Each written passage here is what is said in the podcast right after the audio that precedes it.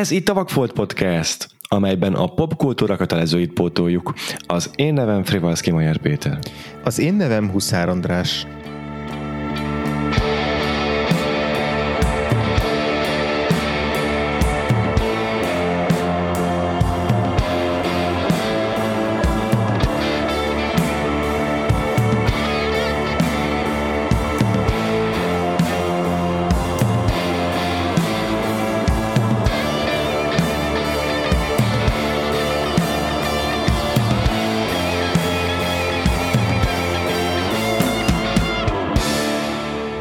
Elnézést a nazális hangért. Tennap Andrással egy esküvőn voltunk, egy barátunk esküvőjén, és nos, lehet, hogy nem kellett volna éjjel kettőkor még hamisan énekelnem. Szerintem kellett. Szerintem arra mindenkinek szüksége volt. Nekem biztos, meg a Ó, de én, én, én nagyon élveztem. Akkor örülök. Viszont most folytatjuk a 14. évadot, amelyben a legnagyobb vakfoltjainkat pótoljuk, és ebben is az első blogban az idei márciusi March Madness játékunknak a győzteseivel foglalkozunk tulajdonképpen. Uh-huh. A March Madness játékot a, fa- a Facebook csoportunkban, a Vagfolt Podcast társalgóban rendezünk meg, és most én, én már évente, nem tudom, ha most már talán harmadik vagy negyedik alkalommal volt, aki nem tagja a Facebook csoportunknak, annak ajánlom, hogy lépjen be, mert nem csak én izgalmak szoktak történni minden márciusban, egyéb tök jó programok is, meg egyéb tök jó beszélgetések is ki szoktak alakulni, szóval az idei March Madness-ben nagy rendezőkkel foglalkoztunk, és közülük az élen végzett, az egyik csúcs helyen végzett a Stanley Kubrick, uh-huh akitől már igen sok filmet megnéztünk ebben a podcastban, de valahogy mégis kimaradt még a Paths of Glory, vagyis a dicsőség ösvényei.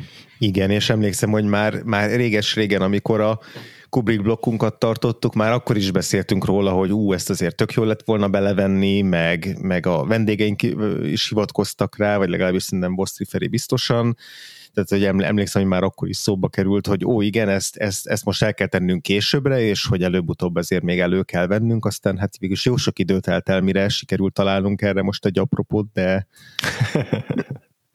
igen, de örülök, hogy végre ez is eljött, mert hát mégiscsak egy alap mm-hmm. fontos filmográfiának egy nagyon to- utolsó hiányzó eleme volt ez számunkra most leszámítva azt, hogy a Kubricknak a karrierében egy-két olyan film volt a legelején, amelyekre még magas büszke. A, a, a fontos filmek igazából ezzel szerintem így most már be vannak pótolva. Igen, igen. És hát mielőtt belevágom magába a dicsőség ösvényeibe, illetve annak a kielemzésébe, fontos bejelenteni valónk van, hogy a Két támogatói felületünk is van már, az egyik a Patreon, a másik pedig a Donabli. Mind a uh-huh. kettőről találtok linkeket a vakfoltpodcast.hu per extra oldalon, és mindezt azért mondom el, mert a Donabli nevezetű támogatói rendszeren egy új csomagot vezettünk be, a kiemelt támogatóink számára. Úgy neveztem el, hogy extra foltos csomag, mert az extra foltos hallgatóink számára van létrehozva és akik ebben a csomagban támogatnak bennünket, azok nem csak, hogy havi egy vagy két extra adáshoz férnek hozzá, mint, a, mint az egyel kisebb csomagban lévők, hanem még abban a ö, ö, az adományban, vagy nem is tudom, szívességben is részesülnek, hogy minden adásban be fogjuk mondani a nevüket. Úgyhogy mindenkinek ajánlom a figyelmébe az extra foltos csomagot, a Donablin. Ehhez a linket megtaláljátok a vakfoltpodcast.hu per extra oldalon hogyha szeretnétek, hogy a támogatásotokkal ne csak az extra adásokhoz férjetek hozzá, amiket a, a, a felveszünk ebben a podcastban, hanem hogy minden adásban bemondjuk a neveteket, és, és név szerint megköszönjük számotokra a támogatásotokat. Már vannak ilyen támogatóink, Szántó Eszter, valamint Bavalics István az alapító tagjai az extra foltos közösségnek, óriási hálával tartozunk nekik a támogatásukért. Bízom benne, hogy majd hogy többen is rátaláltok erre a, erre a támogatói csomagra, és hát aki esetleg nem tud róla, a Vakfolt Extrában friss filmekkel szoktunk foglalkozni. Idén már beszéltünk a Mission Impossible-ről, meg a Barbie-ról és az Oppenheimerről, meg a legutóbbi Spider-Verse animációs filmről, és ezen kívül pedig most már közeleg a díszezon, egy csomó ezzel kapcsolatos filmmel, filmről fogtok hallani. Nagyjából ezzel az adással egy időben, egy héten legalábbis biztosan kérne egy adás a Vagfolt Extrában, ahol Rácviki, Gyöngyosi Lilla és András beszélgetnek az idei fesztiválos filmekről, köztük olyanokról, mint a Poor Things, vagyis a szegény párák, vagy a magyarázat mindenre. Szerintem ez egy kihagyhatatlanul jó adás lett, úgyhogy már ezért is ajánlom a figyelmet ebbe a Vagfolt Extrát, és akkor még egyszer a vagfoltpodcast.hu per extra oldal, ahol ezekről több információt tudtok találni.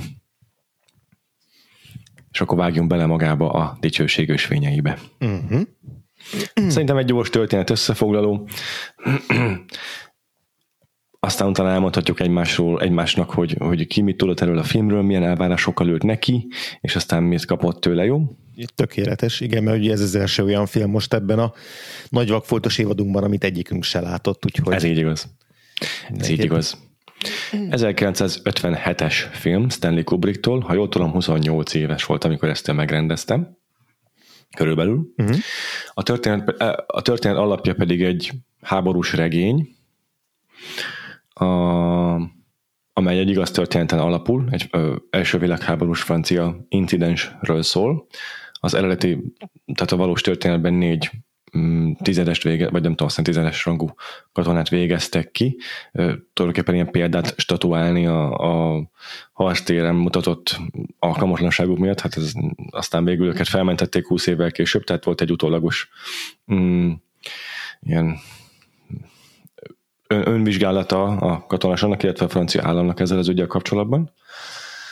Kubrick azt a sztorit fiatal korában olvasta, és viszonylag hamar sikerült is filmre vinnie, mármint a karriernek a korai szakaszában ezt úgy értem, bár nem volt egyszerű a filmnek a, a megvalósulása, amiről majd fogunk beszélni hamarosan. A történet szerint 1916-ban az első világháborúban a franciák és a németek közötti fronton mm, egy tábornokot megbíznak azzal, hogy foglaljon el egy német mm, főhadiszállást a tábornoknak belengetik a kitüntetés vagy az előtöltésnek a, a lehetőségét, hogyha sikeres ez az akció, ezért megbízza a közelben lévő lövészárokban tevékenykedő katonákat, az, illetve az őket vezető ezredest, akit Daxnek hívnak, akit Kirk Douglas játszik, hogy hajtsák végre ezt a, az akciót.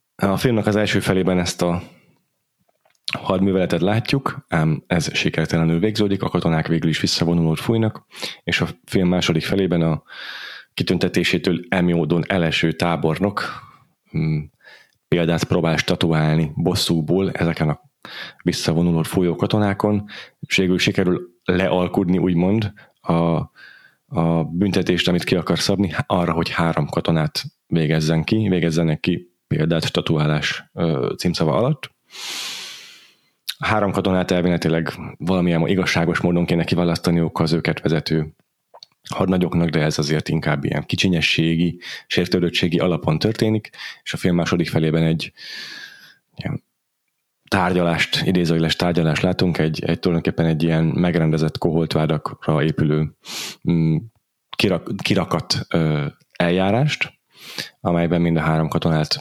elítélik.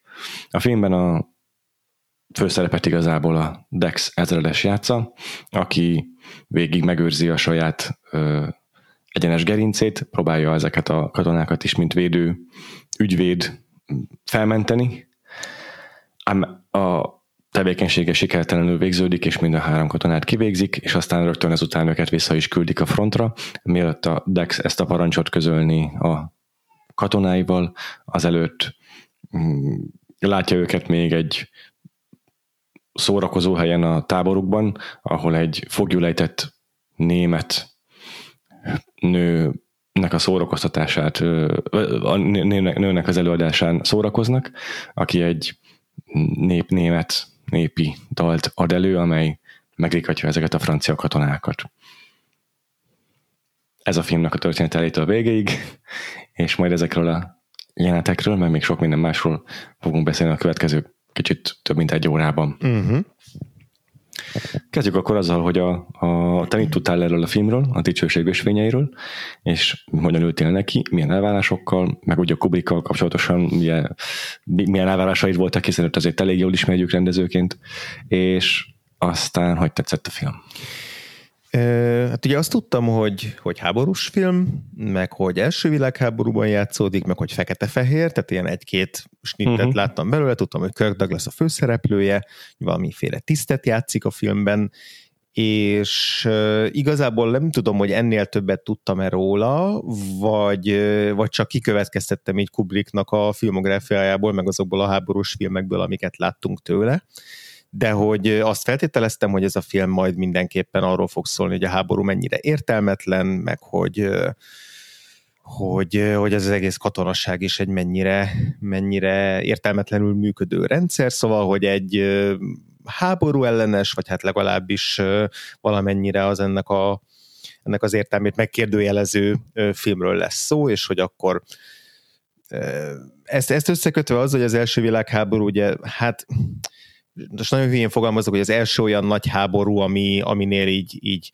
nagyon, nagyon durván kijött az, hogy, hogy, hogy mennyire mm, Szóval úgy, úgy, fogom, úgy fogalmazunk úgy, hogy az a, az a fajta ilyen lovagiasság, ami persze sosem létezett igazán a háborúkban, de amit, amit valamennyire még így, így, így, így fenntartott fenntartottak ennek a mítoszát, akkor az, az teljesen lerombolta az első világháborút. Tehát ott a gáztámadásokkal, a lövészákokkal, ezeknek az ilyen teljes embertelen brutalitásával, meg a tömeges emberhalállal, ez, ez az első világháború az, ami így egy ilyen, hát úgymond egy ilyen korszak végét jelentett, egy, egy ilyen, egy ilyen illúziónak a, a végleges elvesztését, hogy hát a háborúban nincs ilyen nemesség, meg lovagiasság meg, meg, meg emberiességnek helye. Szóval hogy ezeket így összemixeltem a fejembe, hogy akkor hát valószínűleg erről fog szólni, ezért is választotta ezt a, ezt a háborút a Kubrick. De ezen belül, hogy most ez pontosan miről fog szólni, meg hogyan ábrázolja, azt, azt nem tudtam. És az első fele az így nagyjából úgy is éreztem, hogy akkor ez tök jól ezt igazolja, hogy, hogy ugye a tiszteknek a a, a gőgje és a képmutatása szembe helyezve a lövészárkoknak a valóságával, akkor egy ilyen teljesen abszurd és, és eleve kudarcra ítélt küldetés, majd ennek a, ennek a végignézése, és aztán nagyon meglepődtem, hogy ebből igazából egy tárgyaló termidráma lesz a, a filmnek a második felére, és gyakorlatilag a háború az mint olyan el is tűnik a filmből Természetesen persze a háttérben mindig ott van, meg a mi fejünkben is, meg tudjuk, hogy, hogy mi zajlik a, a, a háttérben, vagy hogy mi, mi váltotta ki ezt az egészet, ami a filmnek a második fel, ennek a három katonának a, a, a tárgyalása. Viszont, viszont ez, ez, ez nagyon érdekes volt, és nagyon, nagyon ö, meglepő irány, irányt vett így a film, hogy, hogy ilyen módon ö, vette így gorcső alá a Kubrick a háborút és, és nekem ez nagyon-nagyon jól működött, tehát tök izgalmas volt, nagyon tetszett onnantól kezdve, hogy behozták ezt a három szereplőt, hogy mennyire lehetett szorítani értük, vagy, vagyis hát mennyire, mennyire lehetett azonosulni velük, és mennyire jó, jó fókuszpontjai lettek a filmnek. Akkor a Kirk Douglas figurája is egy nagyon jó főszereplővé lépett elő így, bár hát ő már a film első felébe is azért megmutatta, hogy, hogy miért lesz érdekes karakter, de hogy nekem igazából nem válik ennyire szét a film számomra, hogy most így mondom, hogy akkor volt az első fele, meg a második fele, mert így egy, nekem egy egész maradt meg bennem, de, de az biztos, hogy azáltal, hogy így a második felében volt ez a, ez a nagyon erős ilyen filozófikus, meg, meg humanista, meg ilyen emberi jogi meg kicsit egzisztencialista fele a, a filmnek, ez, ez egy nagyon érdekes és, és hatásos módja volt annak, hogy, hogy ezt a háború ellenes kritikát megfogalmazza a Kubrick, vagy hát beszélhetünk róla majd, hogy ez mennyire háború ellenes, meg hogy, meg hogy mi a filozófiája ennek a filmnek, de, de nekem ez volt, a, ez volt az élményem vele, és nagyon, nagyon, nagyon-nagyon tetszett. Szóval egy, szerintem egy, egy, egy szuper jó film, és sok mindenben hasonló a Kubrick többi háborús filmjéhez, sok mindenben más szemszögből fogja meg, majd tök érdekes lesz ezeket így összevetnünk a, a, az adás során, hogy ezek hogyan változtak, vagy milyen, melyiket milyen szemszögből ö, ábrázolta. Viszont most kíváncsi vagyok, hogy, hogy neked milyen volt az élményed a, ezzel az első nézéssel. Jó, jó. Én egész sokat tudtam erről a filmről, mert valamilyen podcastot egyszer meghallgattam róla. Uh-huh. mert ez úgy voltam vele, hogy...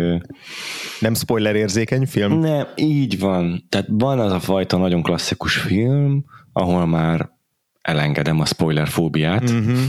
Jó, tehát, hogy ha mit tudom én egy krimiről lenne szó, ahol nagyon fontos a csavar a végén, vagy és akkor azért még óvakodnék, de a de a dicsőség ösvényeiről nem gondoltam azt, hogy, hogy ez egy feltétlenül olyan film, amit el lehet rontani azzal, hogyha egy elemzést előre meghallgatok róla. Uh-huh. Úgyhogy tudtam, hogy lesz egy tárgyaló termi részem, kicsit máshogy képzeltem el a fejemben, de akkor is tudtam, és azt is nagyjából tudtam, hogy a Kirk Douglas milyen figurát fog játszani ezáltal, és abban azzal is tisztában voltam ezáltal, hogy, hogy van egy ilyen háború ellenes mondani valója a filmnek. Úgyhogy ilyen nagyon nagy meglepetések ilyen szempontból nem értek, uh-huh. ami az, abból a szempontból nagyon jó volt, hogy tudtam koncentrálni a Kubrick rendezésére, uh-huh. Kirk Douglasnek a játékára, a filmnek a különböző motivumaira, úgyhogy tök jó képet kaptam így a, az első nézésre is a dicsőség ösvényeiről. Mondom ezt úgy, hogy egyébként szerintem ez egy elég könnyen emészhető Kubrick film. A, mondjuk hogy a, a könnyen emészhetőség skáláján, ugye a legnehezebb valószínűleg a 2001 Ulysseja. Igen, igen. Esetleg a tágra zárcának, amivel még sokaknak meggyűlik a baja. És akkor a könnyebben emészhető mondjuk a Full Metal Jacket, meg a ragyogás. És ez meg aztán a végképp legkönnyebben, mert konkrétan ki van mondva egy csomó mondani való. Szó szerint. Úgyhogy ez egy ilyen nagyon állás feladat podcastolóknak is szerintem, és nem értem, hogy ez a film egyébként nagyon közkedvelt világháborús film, meg háborús film, és hogy rengeteg anyag született már róla, YouTube videók, cikkek, magyarul is, angolul is, minden nyelven. Roma elemzett film, szóval ez egy ilyen szempontból is hálás feladat, de uh-huh. nézni is élmény. Tehát ez tényleg engem meg is hatott a vége. Mm, Kirk Douglas is rajongójává léptem elő. Úgyhogy én nagyon élveztem. Igen, ezzel egyetértek, hogy ez egy könnyen befogadható film, főleg így a Kubrick filmográfián belül, de azt azért hozzátenném, hogy egy azért néhol megterhelő, mert mint olyan szempontból megterhelő, hogy hogy érdekes, hogy tudtam, hogy, hogy ugye egy, egy egy olyan filmről lesz szó, ami így tényleg nagyon, nagyon élesen fog majd, vagy ilyen éles hangon fog majd pálcát törni, vagy véleményt mondani arról, hogy hogyan működik így a katonaság, és így emiatt viszonylag hamar, annak én, én nem tudtam ugye a cselekményről, de amikor elkezdődött a tárgyalás, akkor így kb. biztosra vettem, hogy, hogy itt, itt egyikük se fogja túlélni a, a, a, hát igen, a bírósági pert. Tehát nem tudtam azt, hogy ez egy valós történetből uh, merít, uh, de, de valahogy a, a filmnek a logikája, meg a Kubricknak a, a szemlélet módja miatt uh, bennem így kódolva volt, hogy ez egy, ez egy tragédia lesz, és hogy, és hogy azt fogom végignézni, meg főleg ahogy elindult a tárgyalás, és hogy elindul a tárgyalás, és ilyen egyértelművé válik, hogy ez mennyire egy kirakat per, és hogy a, a, a Dexnek mennyire nem lesz esélye bármit is befolyásolni így egy, egy, ilyen, egy ilyen slow moving, lassan mozgó ö, szerencsétlenség ö, hatása volt ennek a tárgyalásnak. Szóval, hogy így nem volt egy ilyen, nem tudom, sokkoló fordulat a végén, amikor bebizonyosodik, hogy hogy meg fognak halni ezek a, ezek a szereplők. A film egy, szerintem egyébként ezt maga úgy, így is kezeli, tehát igen, nincs, igen. nincs benne egy nagy jelenet, ahol kimondják a verdiktet, és akkor így rájátszan, rájátszan a film arra, hogy ott ledöbbenti a nézőket. De hogy még ezzel együtt is egy nagyon hangyányit szerintem ott motoszkált bennem így a, így a, a sok-sok évtizedes filmnézési nem is tudom, berögzöttség, hogy, hogy majd valami történik az utolsó pillanatban, vagy hogy majd megfordul a dolog. Tehát, hogy tudom, hogy Kubrickról van szó, és nem fog ez megtörténni, hiába egy, egy nem tudom, hollywoodi film, vagy hát nem teljesen hollywoodi, mert ugye inkább angol, de hogy, de hogy azért ugye mégiscsak Hollywoodi pénzből készített Hollywoodi van, nagy, nagy stúdió készítette, tehát hogy volt azért elég ilyen info mögötte, hogyha nem is kételkedtem abban, hogy mi lesz a befejezés, de, de mégis így volt egy ilyen, volt egy ilyen egészen halvány tit- tit- titkos remény talán, hogy, hogy nem így fog történni, szóval hogy emiatt én megértem, hogy azért ez mennyire váratlan lehetett mondjuk a kornézőjének, hogy beül egy háborús filmre, és ennyire, ennyire sötét lesz a befejezés. Szóval ezt csak azért akartam mondani, hogy, hogy valóban nagyon befogy, befogadható, meg viszonylag könnyen fogyasztható, viszont azért eléggé, eléggé nyomasztó is egyben a, a nagyon, film. Nagyon, nagyon, nagyon, nagyon. Kezdhetjük ezzel a, a témával a okay. beszélgetést, mert erről olvastam azért érdekeseket, hogy valóban már emiatt is aggódott tőle annak idején a, a finanszírozó is, meg a, úgy általában nagyon nehezen jött össze ez a film, pont amiatt, hogy ennyire nyomasztó a hangulata, és ennyire kilátástalan a befejezése, semmi pozitív kicsengés nem nyújt ez a film a néző számára. Igen. Kubrick viszont el volt kötelezve, hogy ezt filmre akarja vinni, és úgy sikerült végül is finanszírozóra találniuk, hogy a Kirk Douglasnak megtetszett a skriptje és azt mondta, hogy akkor ő ezt az ő nevével már el lehetett adni a filmet, vagy hogy a, a, a finanszírozóknak, és akkor így, így sikerült tető alá hozni, hogy, hogy ez elkészüljön. Egyébként még így is voltak aztán az előkészítés során ilyen gondok, hogy lehet, hogy mégse fog ráérni a Kirk Douglas, hogy, felmerült például Gregory Peck neve mm. erre a szerepre, amit tökre el tudok képzelni. Abszolút, valami. abszolút. és azt képzeld el, hogy, hogy úgy fogalmaztál, hogy a Kubrickból kiindulva nem lepődtél meg a negatív kicsengésen, hát most meg fogsz le kicsit lepődni, mert képzeld el, hogy a Kubrick először egy pozitív befejezést akart aztán leforgatni. Uh-huh. Tehát ott volt a script, amit eladott, eladott a Kirk Douglasnek, meg amiért a pénzt is megkapták a filmre, ami uh-huh. egy millió dollár volt egyébként, nem egy nagy összeg a korában. És az úgy ért véget a script, ahogyan mi is látjuk a filmvásznon, de aztán amikor elkezdték a forgatást Münchenben, akkor a Kirk Douglas ott szembesült vele, hogy közben a Kubrick így meggondolta magát, mm. és a, a, a kivégzés jelenet előtti utolsó pillanatban megjelenik egy autó, kivágódik belőle egy katona, hogy leállítsa az egész színjátékot, és megmentsék a katonákat. Yeah.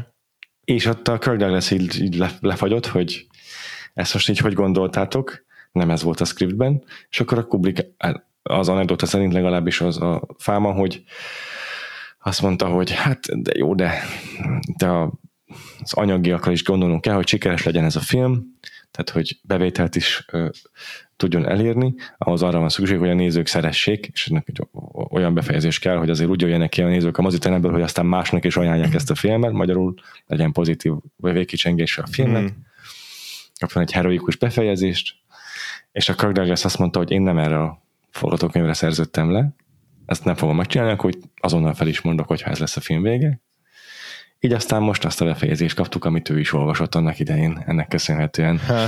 És ezt a Blank Check podcastban mondták egyébként, ahol a Kubrick filmográfiát feldolgozták, és az is része volt ennek a sztorinak, hogy a, ők is meglepődtek rajta, hogy a Kubrick valójában nagyon sokat gondol, nem csak ennél a filmnél, hanem alapvetően a filmográfiája során, a karrierje során arra, hogy hogy mekkora kommerciális értéke, mekkora Aha. anyagi sikere lehet egy-egy filmjének. Tehát ez neki mindig is szempont volt, mm. hogy a filmjét úgy készítse hogy azok befogadhatóak, meg sikeresek legyenek, anyagilag sikeresek. Hmm. Igen, szerintem mindig, mindig úgy gondolkozunk a Kubrickról, hogy ő, ő, ő a, a minta példája az ilyen megközelíthetetlen, ja. saját magát olyan elefántcsontoronyba záró rendezőnek, aki nem is akar kijönni onnan, és, és, és, és ő, ő nem foglalkozik senkivel, csak a saját művészi víz víziójával, és ha mindenkit elidegenít vele, az se baj.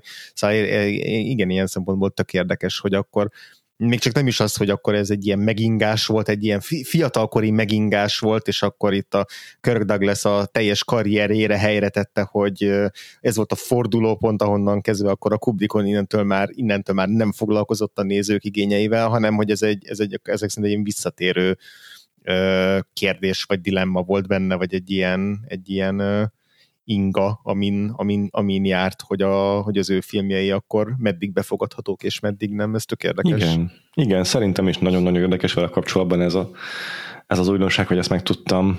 Mm, az, ami, ugye, amit viszont tudni lehet róla, hogy igazából se a kritika is, se az ilyen díj, visszajelzés, az hogy tényleg nem érdekelte, mm-hmm. tehát nem foglalkozott azzal, hogy Oscarra vagy egyéb díjakra hogyan jelölik a filmjeit, de a közönség siker abból a szempontból érdekelte, hogy hát azzal nagyon pontosan tisztában volt én szerintem, hogy ha nem sikeres egy filmje, akkor nagyon nehezen fog finanszírozott találni a következőre. Tehát neki szerintem ez volt a szempont, Aha. hogy a karrierjében tudjon előrébb és előrébb lépni. Főleg itt a korai szakaszban, ahol azért még... Ez igaz. Igen, ugye a, a Killing volt az előző filmje, amivel hm. foglalkoztunk korábban, nem a Igen. Kubrick blogban, hanem egy másik blogban, de, de, vagy egy másik évadunkban, de az a film is előkerült nálunk, és, és hát az nem volt egy kirobbanó siker, úgyhogy emiatt is a, a dicsőségös fényeit azt nem, nem tudta olyan könnyen ö, megvalósítani, hogy ezért is volt, hogy több stúdión végigment, azt az MGM is nemet mondott neki, tehát hogy így hm. ekkor, ekkor azért még bőven nem volt az a név a Stanley Kubrick, hogy így oké, okay, hozzád vágunk egy, egy kötek pénzt és csinálj vele, amit akarsz. Szerintem nem ő volt ja. az 50-es évek Christopher Nolanje, hogy visszajára fordítsuk az állandó összehasonlítást. így van, így igaz. Úgyhogy ez mindenképp érdekes, hogy azért ő ilyen szempontból rendkívül karrier tudatos hmm. pickó volt. Igen. És egyébként meg egy, egy hajszányit picit így talán még játszik is ezzel, hogy, hogy nem is csak az, hogy, hogy tudatos volt az abban, hogy a nézőknek olyan mit tetszik, hanem azért, azért tudott ő játszani a, a, a nézőknek a, a, a, nem is figyelmével, hanem a nézői hatással, mert beteszi azt a jelenetet még a tárgyalás végére, amikor a Dex felkeresi a, a legnagyobb fejebb valóját, aki a, a, ennek a tábornoknak a, az ő nemezisének is a felettese, és ott ö, olyan információt ad át neki ugye arról, hogy, a, hogy ez a tábornok akinek mindig elfelejtem a nevét. Miró. Miró tábornok, a sebb helyes arcú gyakorlatilag, uh-huh. a, hogy a Miró tábornok le akarta bombázni a saját embereit a, ez alatt a hadiművelet alatt, és erről benyújt ilyen írásos bizonyítékokat, meg, meg, meg tanulmányomásokat a, a, az érintettektől, akik mindezt, akiknek mindezt parancsba adta. És akkor ott az a jelenet Hát megint csak úgy ér véget, hogy sejthetjük, hogy ennek nem lesz igazán következménye, mert a, a, a felettese az inkább így, inkább így felhúzza magát ezen, és nem, nem, nem, nem tűnik úgy, hogy, hogy ő nagyon vevő lenne arra, hogy akkor itt megkérdőjelezze a beosztottjának a, a szavahihetőségét vagy a, a rátermettségét, de hogy, de hogy mégis egy picit elhinti azt, hogy jó, akkor most ez már nagyon ilyen dramaturgiai e, elemző szemszögből nézve, hogy hogy most éppen nyitva van az, hogy vajon, vajon sikerül-e megmenteni ezt a három szerencsétlen fickót, és akkor bead egy ilyen információt, és hát ez lenne az a, nem tudom, John Grisham adaptációban, a, ahol így megfordul minden, és ahol, ahol akkor az utolsó pillanatban mégse azt a három katonát ítélik el, hanem a tábornokot. Szóval, hogy egy hajszányit azért beleteszi ezt, a, eh, hogy, hogy, hogy elhiggyük azt, hogy hát, ha még itt van van, van egy olyan ütőkártya, van egy olyan adóadex kezében, ami, ami esetleg még hathat, mert azt látjuk, hogy az emberiességre és a logikára való appellálása az süketfülekre talál, de hogy hát ha ez ezzel még visszafordíthatja a dolgot, de igazából ez ennek nem lesz, vagy hát lesz következménye, de hogy az inkább egy ilyen üres győzelem már így a, azután, hogy a, a, ezt a három embert kivégzik. Szóval, hogy, hogy szerintem itt egy, itt egy picit azért tudatosan rájátszik a Kubrick arra, hogy na azért, azért hát ha a nézők itt elkezde, elkezdenek reménykedni. igen. Nem tudom, vajon ez benne volt-e az eredeti regényben, de igen, egy jó dramaturgiai húzás, hogy azért azt a kártyát sem hagyja kijátszatlanul, ez igen. a script. Igen, igen. Értek. Um, Beszéltünk egy picit még itt a szereplőkről, akik a, a, akiket már a film legelején megismerünk. Ez a tábornok például, a Miro, uh-huh. meg a mhm. Dex ezredesről. Uh-huh. Itt a Kirk Douglas neve már amiatt is érdekes, hogy nélkül ez a film meg se valósult volna, hogy egy pár mondatot szánhatunk arra, hogy az ő karrierje komik hol tartott, meg hát az is különösen érdekes, hogy aztán még később megint dolgozott együtt a Kubrickkal. Mm, igen, igen, igen, igen. Hát Kirk Douglas már ekkor nagy sztár volt, az kétségtelen tény. És ebben a filmben meg a, a az egyik ilyen legenyenesebb, gerincű, leghősiesebb, leg nem is tudom megfelelő jelzőket használni rá, legjobban azonosulható, legpozitívabb amerikai típusú karaktert játszol el, a franciák a főszereplők, szóval a franciák a szereplők, szóval ezt nem úgy, úgy kell érteni, csak hogy így a, a, az afilmásznól ilyen embereket szeretnek látni a klasszikus hollywoodi filmben az emberek. Igen, meg úgy, úgy Isten igazából szerintem nagyon könnyű elfelejteni ebben a filmben, hogy franciák a főszereplők, és hogy nekem legalábbis semmi, hogy akár, semmi akcentus. Akárhányszor említik azt, hogy, hogy, hogy a francia haza, meg bármilyen utalást, akkor engem mindig így nem kizökkentett, de hogy, de hogy mindig meglepett, ja tényleg ezeknek franciáknak kéne lenniük, pedig olyan elegáns, pos, izé, angol akcentussal beszélnek, és és, és, és a, a magatartásuk, a viselkedésük is mindenre utal, és hát ott van Kirk Douglas a közepén, szóval hogy az igen. égvilágon semmi francia nincs bennük. Igen, igen. Egyébként a Kirk Douglasnek így a jó, főleg a későbbi szakaszában a karriernek, tehát nagyjából ezt követően, de, uh-huh. de valamiért jó kezdett el állni az egyenruha, iszonyatosan sok katonát játszott a karrierje során. Igen. Talán a magyarok számára a legismertebb, vagy a mi generációnk számára biztos, a legismertebb az a végső visszaszámlálás. Abszolút, abszolút, igen. hogy legalább egy ennyire ennyire jó kiállású figurát játszik, mint itt, nem? Igen, igen, teljes mértékben, igen.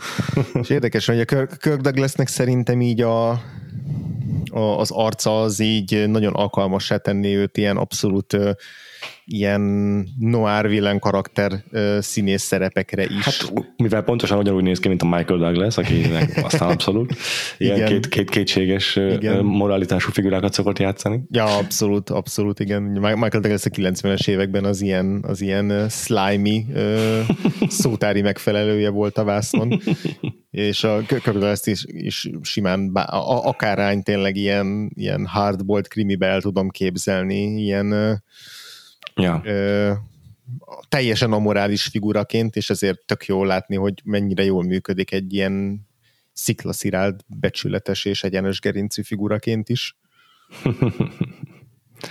a leghíresebb korábbi szerepei volt egy Odysseus, Odyssey a feldolgozások az Ulysses című, uh-huh. 54-ben talán, illetve volt egy ez a 20,000 Leagues Under the Sea, tudod magyarul nem tudom mi a címe, de ez is egy ilyen klasszikus kalandfilm uh-huh, uh-huh. Amerikából, Werner regény feldolgozás. Uh, aztán egyébként volt egy ilyen nyomozós filmje, nem mondom, hogy noir, nem vagyok benne biztos, szerintem talán nem, de a Detective Story a címe, William Wyler rendezése, akivel már ugyancsak foglalkoztunk a podcastban korábban. Uh, szóval azért voltak ilyen figurái is, ilyen hasonlók, ezek a, ezek a Fedora kalapos nyomozók. Hmm. 51-es film. Szóval ő már akkor tényleg rengeteg ilyen közönség siker filmen volt túl, mire a, a Paths of Glory szerepét elvállalta, nem csak elvállalta, hanem ugyan őnek köszönhetően létrejött a film egyáltalán. Igen. És igen, szerintem ő ki, ki, ki ásta magának, kiékelte magának ezt a, ezt a szerepkört. Mondom ezt úgy, hogy kevés Kirk Douglas filmet láttam, amelyben ő a, általában ez a erős arcélű, daliás, uh-huh. Hősies figura. Úgyhogy nagyon érdekes volt tényleg, amikor egy-egy momentumában a filmnek a, főleg a hangján annyira visszaköszönt a kisfia, a Michael Douglasnek a hanghordozása, minden, hogy, hogy mennyire hasonlítanak egymásra, és mennyire más típusú figurákat játszanak egyébként, igen.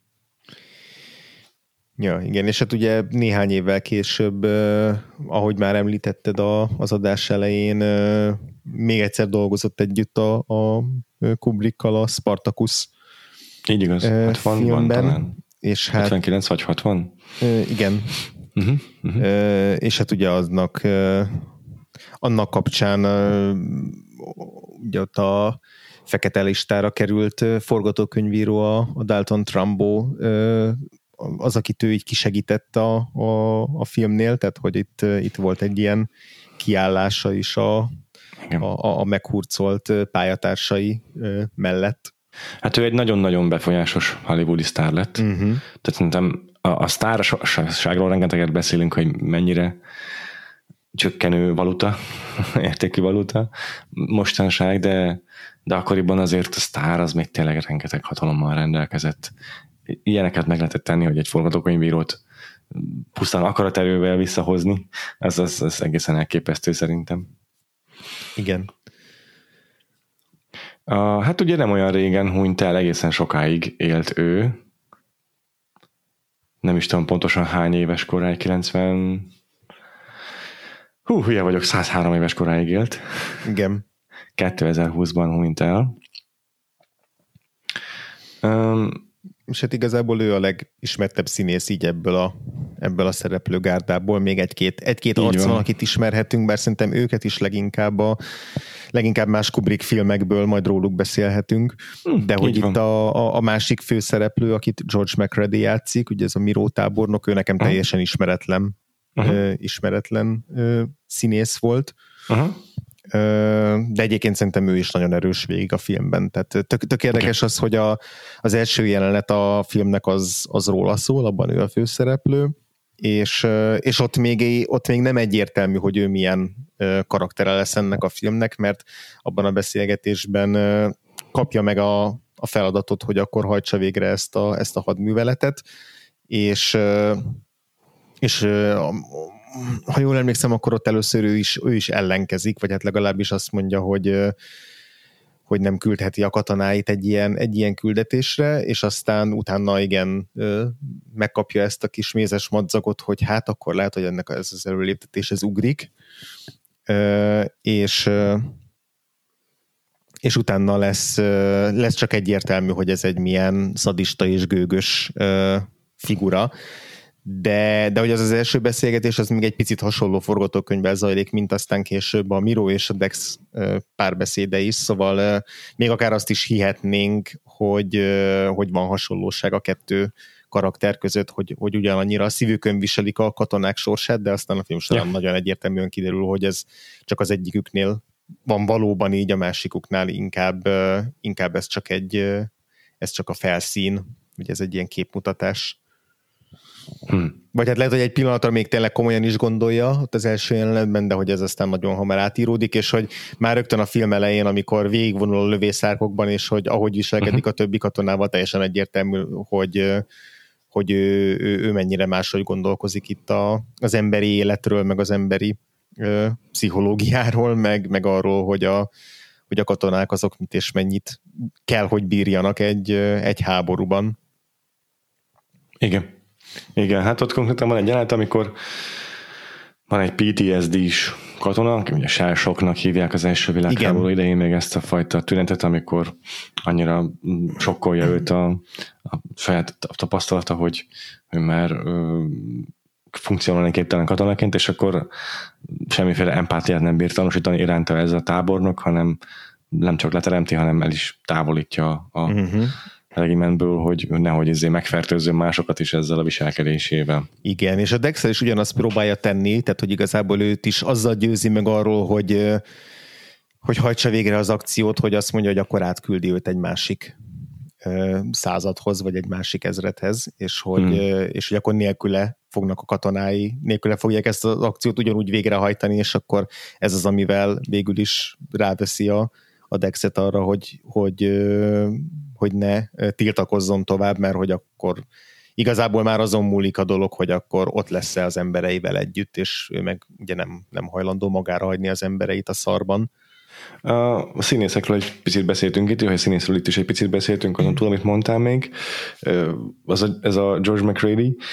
Nekem nagyon tetszett a szerepben, amiatt is, hogy van egy-két olyan momentum, amikor nagyon, hogy mondjam, Ugye az angolban ez a chew the scenery, mm-hmm. ezt szokták mondani, hogy így megcsócsálja a jeleneteit, hogy annyira kélyesen, elég, önelégülten tud ülni, főleg a film második felében ott Igen.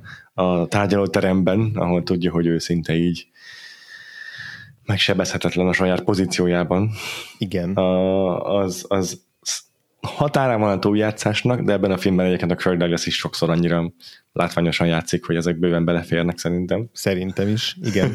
Egyébként volt még egy valaki, aki még sokkal, Na. sokkal ilyen elviselhetetlenebb volt, és ez a szántsegédje a, a Mirónak, uh-huh. akit egy Richard Anderson nevű színész játszik, uh-huh. és ő gyakorlatilag az ügyész a filmben, tehát ő az, aki, aki ténylegesen, ténylegesen érvel a, a három katonának a kivégzése mellett. Na és ő, ő nála én fú, rég gyűlöltem ennyire figurát, annyira tökéletesen hozta ez a színész azt, a, azt az ilyen, ilyen önelégült gőgöt, amivel végigcsinálja a teljes tárgyalást, és így fú, egyébként ezt csak zárójelben mondom, hogy olyan, olyan ilyen, nem tudom, különböző Fidesz politikusok jutottak eszembe az arc kifejezéséről, főleg a Szijjártó egyébként, de hogy, de hogy nem akarok most így aktuál politikát belevenni, de hogy, de hogy pont ugyanaz az ilyen, az ilyen teljes lenéző gőg, a saját hatalma teljes tudatában, hogy ott itt ő igazából nem veszíthet, ő neki Igen. nem kell tekintettel lennie senkire, Igen. mindenkit lekicsinyel, lenéz, mindenkivel ilyen teljesen ezért lekezelően bánik, és, és ez az állandó félmosoly a szája sarkába, ú, iszonyatosan meg tudtam volna ütni. Nagyon-nagyon jó alakítás Szép. volt. Aha, igen, igen. Ja, jól hozta ezt a, ezt a, ezt a fe, fennhéjázó ilyen felsőbbrendűséget, ami itt ennek a katonai vezetésnek a, a, a jellemzője lett a filmben. Uh-huh. Uh-huh. Uh-huh. Igen, a film első feléből nem is tudunk nagyon mást kiemelni, mert hogy tulajdonképpen a tábornok meg az ezredes kivételével nem ismerünk meg nagyon egyetlen figurát sem. Igen. Talán az egyik katonát, akinek van egy jelenete, tudod, aki aztán később a Igen. párlottak padjára kerül. Igen, de ott a film első felében még van egy-egy ilyen kis jelenet, amik inkább ilyen kis életképek, meg kis uh-huh. beszélgetések egy-egy katona között, és úgy nem látjuk, tehát én például nem tudtam, hogy bármelyikük így ténylegesen fontos lesz a film későbbi részében, Igen. vagy ezek ilyen kis szemelvények a lövészárok életéből. Igen, igen, igen. És akkor a film második feléből, akit kiemeltél, ez a, az ügyész, és akkor a három vállalatot is Abszolút. gyorsan mondjuk el szerintem. Abszolút, mert egyébként tök érdekes az, hogy uh-huh. hogy, hogy ők mennyire fontos és, uh-huh. és tehát lényeges szereplői lesznek a filmnek. Uh-huh. Ugye a könyv, amiből készült a, a, ez a film, ugye mondtuk, egy valós sztori, és aztán abból írtak egy, azt hiszem, regényt, és akkor ez annak az adaptációja. Így van. És abban a, ab, ab, abban ők a tényleges főszereplők, és hogy a Kubrick és a forgatókönyvírói ah. voltak azok, akik sokkal inkább a Dexnek a, a Dexet tolták előtérbe, vagy hogy ő lett a tényleges főszereplője ennek a mhm. filmnek, ami szerintem egyébként tök jó döntés volt, viszont nagyon jó, hogy meghagyták azért azt, hogy ez a három szereplő, ez egy ilyen teljesen háromdimenziós egy, egyedi jellemvonásokkal rendelkező, uh-huh. különleges, izgalmas szereplő legyen, szóval én, én mind a hármójukat nagyon-nagyon nagyon-nagyon szerettem így, a, így, így alakítás szinten is, meg úgy is, hogy tényleg kapott egy emberi arcot ez az egész ez az egész filozófiai uh-huh. alapfelvetés, hogy ez a katonai hierarchia meg a háború az mennyire értelmetlen, Úgyhogy, Egyetértek, úgyhogy nagyon jó. Beszéljünk róla, hogy igazából két színészt ismerhettünk, a, a, uh-huh. a, vagy, vagy ismertünk már korábbról e, a Kubrick filmjeiből, az egyik a Joe Turkel, vagy Joseph Turkel, yeah. akit a, a The Killing-ben láttunk, e, illetve aztán sokkal-sokkal mm-hmm. később. Fordítva. Igen? Ő nem volt a Killingben szerintem. Biztos, szerintem, de, de volt a Killingben, és aztán később oh, is nem visszatért. Emlékeztem uh-huh. Kubrickhoz a, a ragyogásban, igen. többek között, illetve hát talán az egyik leghíresebb szerepe még egy szárnyas fejvadász karakter, a Tyrell. Hát igen, a, igen, igen a szárnyas fejvadászban ő az, a, aki a robotokat, az androidokat alkotja, uh-huh. a mhm. Tyrell. Neki van egy ilyen híres jelenete, amikor azt hiszem a, a na mindegy, ez egy nagyon jó kis szegmens a filmnek, illetve a, a, a ragyogásban meg ugye ő a, a bárpultos. Igen, igen. És ő is egyébként hiszen sokáig élt, tavaly, egészen konkrétan 2022-ben hunyt el. És hát ezekkel a szerepekkel minimum ilyen örökre beírta magát a film mm, történelmébe. Igen, igen, igen, az arca az biztos, hogy nagyon ismerős ja. maradhatott azoknak, akik látták ezeket a filmeket. Most azt hiszem, egyébként gyorsan ránéztem, hogy a Killingben egy itt a, itt a stáblistában viszonylag hátul van, szóval, hogy hmm. most én már őszintén szóval nem emlékszem, hogy kit játszott hmm. abban a filmben, de hogy, hogy benne volt, viszont hát a másik színészünk, aki szintén benne volt a The Killingben, és hát őre meg aztán abszolút emlékszünk, mert szerintem egy külön szegmest is szenteltünk neki, az a Timothy Carey, okay. aki a, a a másik ilyen ö, vádlottat ö, játsza ebben a filmben. Igen, az a neve azt hiszem a karakternek, hogy Feral, mint a Feral, de nem úgy írják, csak hasonlít a neve arra, hogy ugye állatias, hogy a, a, a, akit azzal helyeznek a vállalatok padjára, hogy a felettese azért teszi jól, mert azért őt választja ki, mert socially undesirable, vagy mit igen, rá, igen, hogy így... nem kívánatos, vagy nem is tudom. Így van. Igen, igen, ugye három, a, a három szereplő három különböző okból kerül ki, ja. a, akit a Joe Turkel játszik, őt véletlen sorshúzás alapján ö, kerül ja. ide, akkor ez a, a Timothy Kerének a karaktere, ő az, aki ez ilyen nem kívánatos figura, és akkor a, a harmadik, akiről majd még beszélünk, ő pedig az ilyen személyes vendettának a, ja. az, az áldozata lesz. De előtte mindenképp akarok a Timothy Kerryről beszélni egy picit, mert ez egészen zseniális ez a fickó, és, és amennyire utána olvastam, így valószínűleg a valójában is pontosan ugyanolyan pontosan. Uh, socially undesirable volt. ugy, ugyanolyan karakter volt, mint a, mint a filmjében, mert hogy konkrétan kirúgták a dicsőséges vényének a forgatása alatt igen. Tehát, hogy olyan, olyan, olyan dolgokat csinált, meg olyan, olyan követeléseket támasztott, hogy, hogy egyszerűen lehetetlenség volt vele együtt dolgozni, és elvileg a filmben van több jelenet, ahol ilyen teljes dublőrt alkalmaznak nála. Igen de nem tudom, én azt mondom, hogy megérte még így is, mert, mert ez a fickó, ez, ez, ez egészen, egészen átborzolgatóan furcsa, furcsa. Tehát, hogy tényleg, hogyha valaki úgy gondolja, nem tudom, a Steve Buscemi vagy a, vagy a John Turturro az ilyen, az ilyen fura színész, akkor a Timothy Kerry az így, nem tudom, háromszor lekörözi őket a futópályán. Igen. Kíváncsi lennék milyen egy más filmben, más színész, Én más nem, tudom, nem tudom elképzelni. De, Elég a John Cassavetisnek több filmjében is szerepelt. Ha, Azokat hát pont, pont, nem láttam. A Mini, Mini and Moskowitz meg a Killing of a Chinese Bookie, mind a kettő ott van, hogy Igen. majd egyszer szeretném megnézni őket. Igen. De Na ott még lehet, hogy ennél is jobban el van eresztve.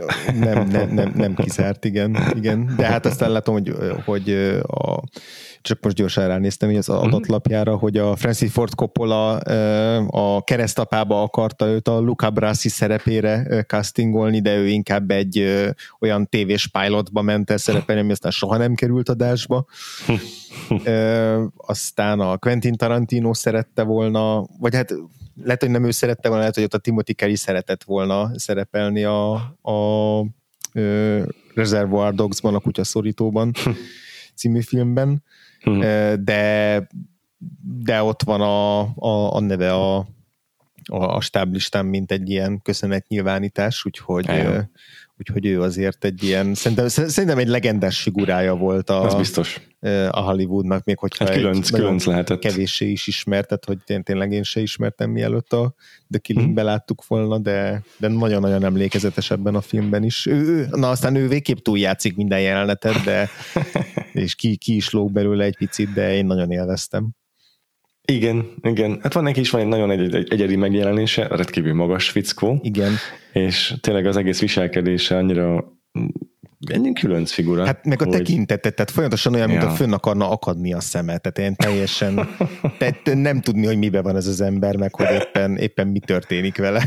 Mm-hmm. Ami egyébként ehhez a karakterhez igazából passzol meg ez a szituációhoz, tehát főleg a vége felé, amikor már ilyen mindegyikük egy kicsit ilyen más állapotba kerül attól, vagy mm-hmm. ilyen meghasonul attól az állapottól, hogy, hogy tudják, hogy nem tudom, másnap meg fognak halni, és akkor ahhoz, ahhoz szerintem ehhez az ilyen uh-huh.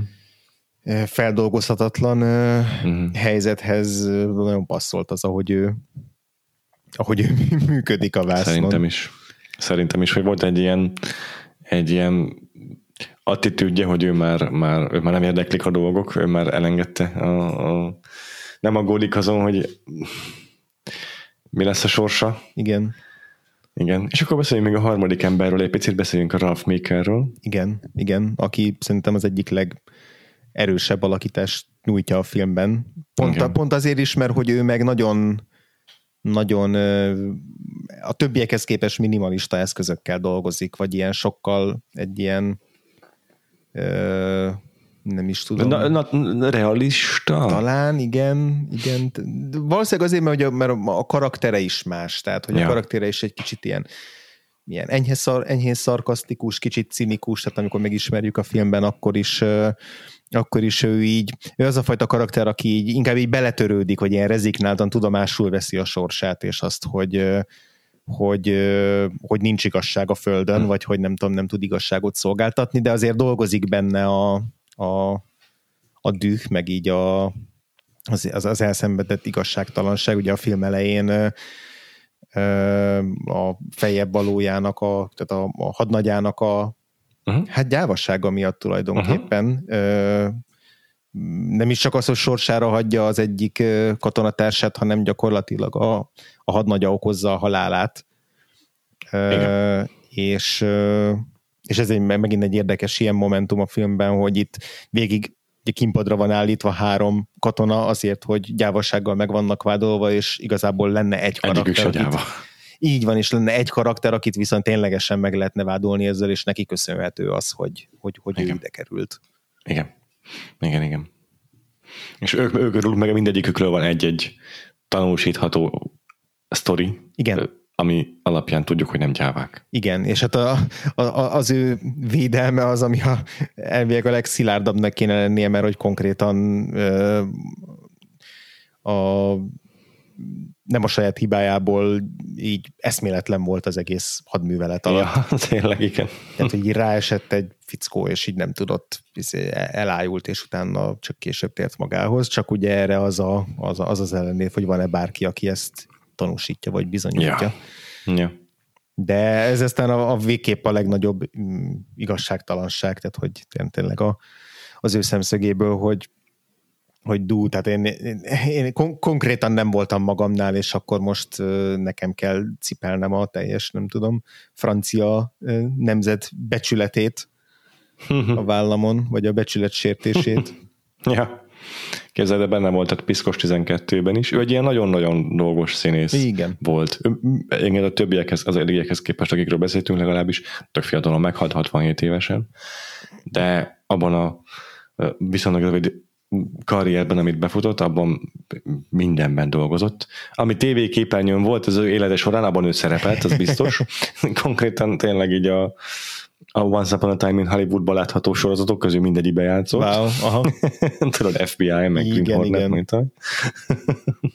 de, de aztán rengeteg, rengeteg rendezővel dolgozott, nem csak filmvásznon, hanem színpadon is. Például ő vette át a Marlon Brandótól a Vágyvillamos a főszerepét az Elia Kazan rendezésében hmm. a, a színpadon, uh-huh. szóval nagyon-nagyon komoly az ő filmográfiája, és egyébként a színpadi szerepei is lenyűgözőek. Úgyhogy ilyen szempontból egy olyan figuráról beszélünk, aki lehet, hogy már rengeteg filmben láttuk, csak valahogyan nem tettük össze, hogy ez mind ő, vagy nem tudom, mert tudod, olyan nagy időkülönbséggel látjuk ezeket a filmeket, meg általában mellékszerepeket is játszik. Igen. De mindenképp egy érdekes figura. Ez a tipikusan ilyen dolgos színész, aki, aki rengeteg minden elvállal, rengeteg mindenre gondolom meghallgatásokra elmegy, és, és ezernyi, ezernyi szerepe van, amik, amik mind ilyen nagyon fontos filmek valójában, csak valahogy nem őről jegyezzük meg ezeket a fontos filmeket. Igen, igen. És igazából megint csak egy picit ehhez a, ehhez a jellemzéshez passzol is ez a karakter, hogy a dolgos, hát ja. a dolgos átlagember. Tehát, hogy tényleg talán ő az, aki a leginkább tudja képviselni azt a, azt, a, azt az átlagembert, vagy akiben a legkönnyebben bele, tudjuk, bele tudunk helyezkedni az ő, ja. az ő szemszögébe. Ja, igen, az a katona, aki, ami a legtöbb katona valószínűleg a, a harctérem. Igen, igen, és ez az is nagyon drámai, ahogy, ahogy ő végig tartja magát, és végig ugye, ahogy mondom, úgy ismertük meg, mint aki ilyen, ilyen rezignáltan veszi tudomásul a sorsát, de hogy ő is, ő is összeomlik a végére, és hogy aztán abból hogyan, hogyan igen hogyan jön ki. És hát a filmnek a legvégén meg ugye bocsánatot kért tőle az őt oda helyező Igen. tiszt, amit aztán megint csak egy csodálatos módon reagál. Tehát amikor már a halál küszöbén vagy, uh-huh. akkor már ez nem, nem, számít. nem fog meghatni. Igen, igen, igen. igen, igen. Na jó, majd az ő vád alá helyezésükről, legalább a körülményeiről, illetve az ezzel kapcsolatos filmnek a téziseiről még beszéltünk szerintem az adás későbbi szakaszában, de még rengeteg a témánk, beszéltünk így a színészek kapcsán, lehetünk tovább ezen a mondanon, hogy akkor több, még több nevet említsünk meg, beszéltünk a operatőrről, vagy a nem tudom, hasonló aspektusairól a filmnek, vagy magáról Kubrickról, uh-huh. vagy nem tudom, mehetünk a magá, magunknak a témáknak a boncolása irányába. Mit válasszunk, András?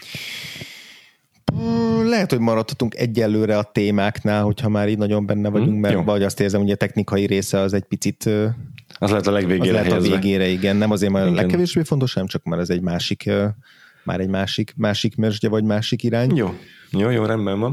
Oké, okay, mindenképpen. Uh, jó, ezen kívül akkor most egy gyors ilyen intermezzo jelleggel uh-huh. az előbb beszéltem a Vagfolt Extráról, de akkor itt megemlítem egy külön, külön kis szünetben a Vagfoltnak a webshopját is, mert van egy vagfoltpodcast.hu per bolt uh, címünk is, ahol meg Vagfolt logóval ellátott cuccokat tudtok vásárolni. Szóval, ha akartok magatoknak gyönyörű szép sárga pólót, ami rajta van bordóban a logunk, vagy ellenkezőleg egy bordó pólót, ami meg sárgában van rajta a logunk, választhatok. Vakfalpodcast.hu per bolt van a táskáink is.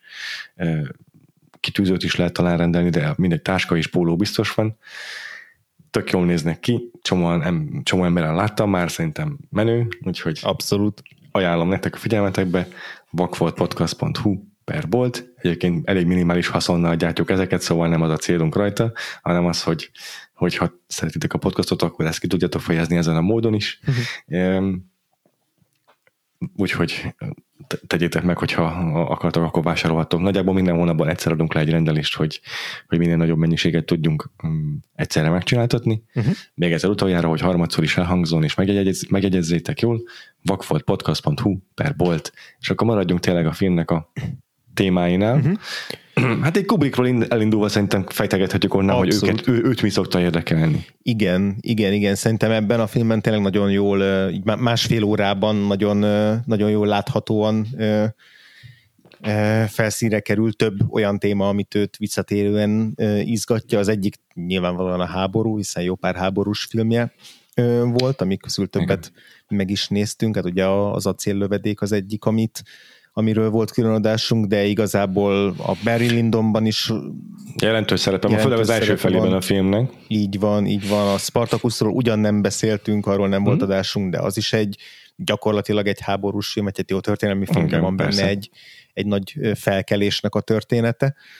Igen, és aztán a Strange Love az megint csak egy más értelemben vett, de ugyancsak háborús film. Ó, abszolút. Tehát ő nagyon sok megközelítésből tárgyalta már a, háborút a karrierje során.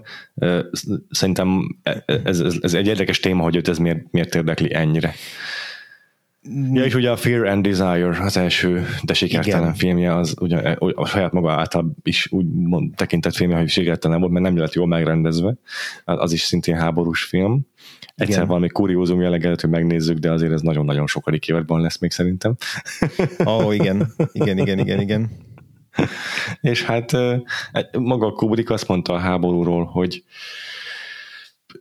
szerintem nagyon, nagyon érdekes az ő véleménye, meg hozzáállása a háborúhoz. Erről mindenképpen érdemes uh-huh. beszélnünk, engem érdekel, mit gondolsz róla, hogy azt mondta, hogy minden szörnyűségével együtt a háború szintiszta dráma. Uh-huh. Talán mert a kevés alkalmak egyike, amikor az ember még kiáll az igazáért, hm. és elmondja, hogy, és kiáll, és, elhang, és elmondja, hogy mi az, amiben hisz, mik az ő elvei. Nagyjából így fogalmazza meg. Uh-huh. Azt is mondja róla, hogy mint történetről, tehát a most történetmesélői szempontból megközelítve, a háborúnak, illetve a bűnnek, a, a, a krimiknek van egy olyan vonzereje, hogy egy nagyon egyedi lehetőséget adnak a szerző számára, hogy kortás módon bemutassanak egy olyan környezetet, vagy, vagy körülményeket, egy framework szót használja az angolba, amelynek vannak ugye meghatározott szabályai, értékei, amelyeket a néző is könnyen meg tud érteni, és ezeket, ezt a rendszert arra lehet használni, hogy ellenpontozzuk vele az individumot, meg a humánumot, uh-huh. és az érzelmi állapotot, így fogalmaz. És a, ezen túlmenően a háború pedig egy ilyen, hát a melegháznak fogalmazza meg, melegházként funkcionál, amelyben ilyen nagyon erősen, erőltetett módon, uh-huh. nagyon gyorsan lehet felszaporítani érzelmeket, hozzáállásokat, attitűdöket, viselkedéseket. Ugye itt arra gondol, hogy, hogy sokkal könnyebb olyan karaktereket alkotni, akik felfokozottan viselkednek. Igen. Expresszívek az érzéseikkel kapcsolatban, és hogy a, a, ezek, a, ezek a viselkedésmódok így kikristályosodnak, és nagyon nyíltan megjelennek, és könnyen lehet ezáltal konfliktust ábrázolni háborús környezetben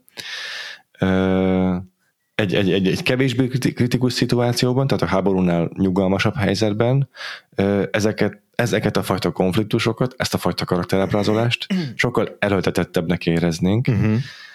és emiatt rosszabbnak is. Tehát ő számára így a drámának az aláhúzására szolgál a háború, meg arra, hogy, hogy a, a filmben ábrázolandó mondani valót, amit konfliktuson keresztül mesél el, azt egy olyan környezetbe tudja helyezni, amelyben ez a konfliktus sokkal inkább tud gyümölcsözni. Szóval van egy ilyen nagyon pragmatikus hozzáállása is Kubricknak a háborúhoz szerintem. Uh-huh. Furcsa, mert azért szerintem nem vagyok benne biztos, hogy, hogy sok rendezőt tudnák mondani, aki ennyire tudatosan és pragmatikusan vélekedik a háborúról, miközben aztán mégiscsak igazán anti ö, háború ellenes filmeket csinálni, inkább így fogalmazok. Ja, igen. Igen, igen, de egyébként szerintem teljesen igaza van már, mint hogy ezt ilyen, ilyen tök jó, objektívan nézve. Tök jó, én arra gondolok, hogy tök jól látja azt a saját filmével kapcsolatban, vagy meg a háborúval kapcsolatban, hogy ő, ő, ő, ő számára ezek miért érdekesek, tehát hogy tényleg most ezt, ezt úgy értem, hogy lehetne az is, hogy, hogy ezeket mondja, de a filmjében nem, talán nem ennyire jönnek ki ezek a témák, de hogy, de hogy tényleg az, az egy visszatérő alaptéma, hogy az ilyen hierarchikus rendszerek azok, azok hogyan hogyan teszik tönkre akár az egyént, és hogy mennyire ugye felőr, fe, felőrlik így a, Pontosan. Így a humanizmus, mondjuk az acéllövedék a legjobb példa, hogy ott tényleg a, az egyén és a és a, akár az, aki kilóg egy ilyen rendszerből, azt hogyan fogja bedarálni a rendszer, uh-huh. aztán ennek a, ezeknek a rendszereknek az abszurditását, erre meg a, a Strange Love a legjobb példa, ami, amiből igazából hogy mondjam, az ilyen egyéni kisember az egy picit hiányzik is, ami nem egy, Igen, egyetértek. nem egy hiánya a filmnek, de hogy ott sokkal inkább más egy a ilyen, fókusz, más a szempont. komikusabb is a fókusz, meg inkább az ilyen nagy politikának a, a kikarikírozása, és, okay. és emiatt ez egy érdekesen párba állítható a dicsőséges fényeivel, hogy itt mennyire ilyen földközeli, vagy hát ilyen, nem tudom, lövészárok közeli szemszögből tudja szemlélni uh-huh. ugyanezt a kérdést, és tök érdekes volt szerintem az, hogy mi ebben a sorrendben láttuk a két filmet, a legtöbben meg, vagy hát nem a legtöbben, de hogy akik meg mondjuk real-time követték a Kubrick karrierjét, ők meg a fordított sorrendben láthatták őket, szóval nem tudom, hogy melyik a, valószínűleg egyik se jobb a másiknál, egyik sorrend se, de így, se. de így tök érdekes. Hát tudatosan ez, nézve azért, igen. Hogy, hogy, hogy, hogy mennyire különböző a kettő. Ja. Meg, meg a, még egy dolog, ami szerintem így a Kubricknál egy visszatérő téma, és erre is a háború nagyon alkalmas téma ennek a kibontására, az, hogy a férfi, a férfiak, vagy a férfi ego, vagy a férfiaknak a, a viselkedés az mennyire sebezhető, meg Ez mennyire a barbarizmus is számít. Igen, én ezeket, ezeket írtam fel a, a, a, a, a filmnek, azért egy fontos fókusza a humánum, uh-huh. az embernek a vizsgálata, és hogy itt a, főleg a gyarlóság, Igen. amit szerintem itt meg tudok fogalmazni egy szóban, de valójában ebbe beleértendő az, hogy van egy ilyen kicsinyes vágy erre az előléptetésre, mm-hmm. és mhm. akkor ez mire motiválja az embert, Így van. a rang, az elismerésre való vagy, akkor a még a kényelemre való vágy is megjelenik igazából ebben a háborús kontextusban, és a gyávaság, arról már rengeteget beszéltünk, uh-huh. meg a sértődés és a kicsinyesség is mind megjelennek, és ezeket is elemzi a film. Szóval igen, az az emberi, az, az a férfiúi, ilyen, ilyen ösztöni, ösztön, ösztönös gondolkodásmód is mindig megjelenik a Kubricknál, már a Barry Lyndonnál is rengeteget beszéltünk ezekről szerintem. Igen, és hogy megint csak mennyire könnyen összeomolhat a, nem tudom, a, egy, egy férfi ezek alatt az elvárások, vagy ezek alatt a, ezek alatt a, az ilyen, nem is tudom, belső terhek alatt, vagy hogy fogalmazzak, szóval, hogy most csak vagy az jut eszembe, hogy a tágra zárt szemeket elméletben annyira nehéz lenne párhuzamba állítani ezekkel a háborús filmeket, de közben meg annyira mégsem, mert hogy ott is arról van szó, hogy van egy fickó, aki, aki egy ilyen aki nem tud megfelelni a, annak a képnek, amit így saját maga vagy a társadalom állít arról, milyen, milyen, milyennek kell lennie egy férfinak, és hogy jó, ez nem nincs meg ennyire a dicsőséges fényeibe, de hogy, de hogy átvittem meg akár mondjuk a tábornok karakterén keresztül, aki,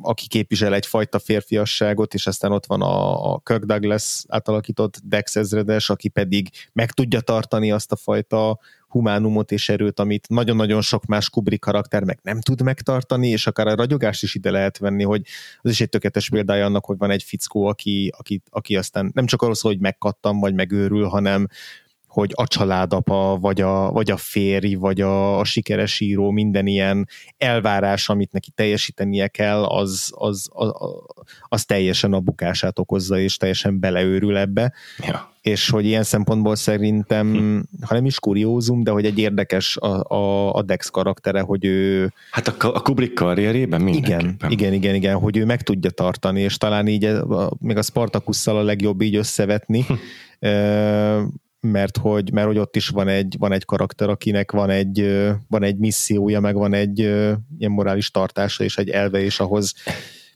gyakorlatilag a haláláig ragaszkodik. És hogy itt lehet, is... hogy a, lehet, hogy a Kubrick ugye a filmográfiája során egyre jobban ábrándul ki az emberből, oh, simán, az, az, az, az, simán lehet, pedig érted, úgy tűnik, hogy ebben a filmben is maximálisan ki van ábrándulva belőlük, de még azért ott van, tart magának egy főszereplőt, aki, aki még azért egy ilyen, egy ilyen reménysugár, hogy nem, nem kötelező az, hogy mindenki elveszítse a, az emberiességét. Itt ebben a filmben még csak azt állítja, hogy ez lószarra, lesz, lószarra se lesz elég. Tehát, hogy hiába van itt egy fickó, aki, aki hisz az igazában, és tök jó, hogy a film elején ugye kiderül róla, hogy ő a civil életben az egyik legsikeresebb ö, ügyvéd volt, vagy ilyen jogi ja. szakember, és itt meg szembesül vele, hogy ja, ebben a helyzetben semmit nem ér a, a jog, jogi tudománya, és aztán hmm. semmit nem ér a, a, az emberi szó sem.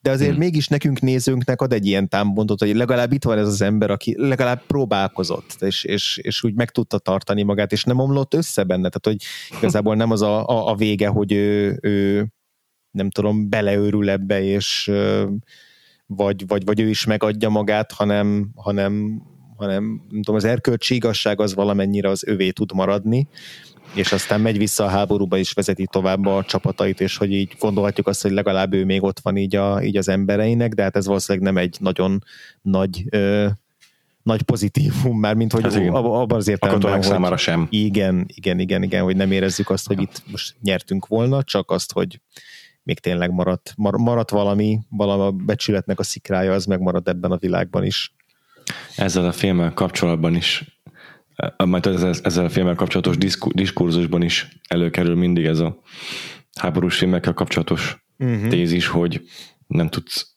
nem izgalmas filmet csinálni a háborúról, vagy nem tudsz olyan filmet csinálni a háborúról, amire legalább egy kicsit nem teszi vonzóvá a háborút, még akkor is, hogyha törekszel arra, hogy háború ellenes filmet forgas, uh-huh. és erre a David Simon hozza fel példaként, hogy ő csinálta, a, ugye a Wire-nek az alkotójáról beszélek, a Drót című sorozatnak az alkotójáról, hogy ő csinálta a Generation Kill-t az HBO-ra, uh-huh. és ott az egyik leginkább háború ellenes filmet, a Full Metal Jacketet, az acél lövedéket, az idézik az emberek egymást. Tehát amikor ő beszélt a katonákkal, akik, akikről a filmet készítette, azok így gyakran a dialógusai beszélgetéseibe bele-bele szöttek idézeteket az acél lövedékből. Pedig az egy nagyon-nagyon háború ellenes film. Uh-huh. És azt mondja, hogy ő, ő, a David Simon azt mondja, hogy neki a, az óriási kedvence a dicsőség ösvényei, mert az viszont abban nem tudsz ilyen, ilyen, ilyen dicsőr dolgot találni a háborúról, inkább ő úgy fogalmazza, meg, úgy fogalmazza át ezt a filmet, hogy ez egy intézményellenes film. Uh-huh. És ez egy újabb aspektusa ennek az egész dicsőséges fényeinek, amit már te is emlegettél, hogy ez egy intézmény, hogy az intézményességet fejtegeti, és az intézménynek a dehumanizáló szerepét. És a David Simon is ezt találja benne a legérdekesebbnek, és egyébként a legrokon, leg, leginkább ezt ezzel rokonítja a saját témáival is ezt a filmet.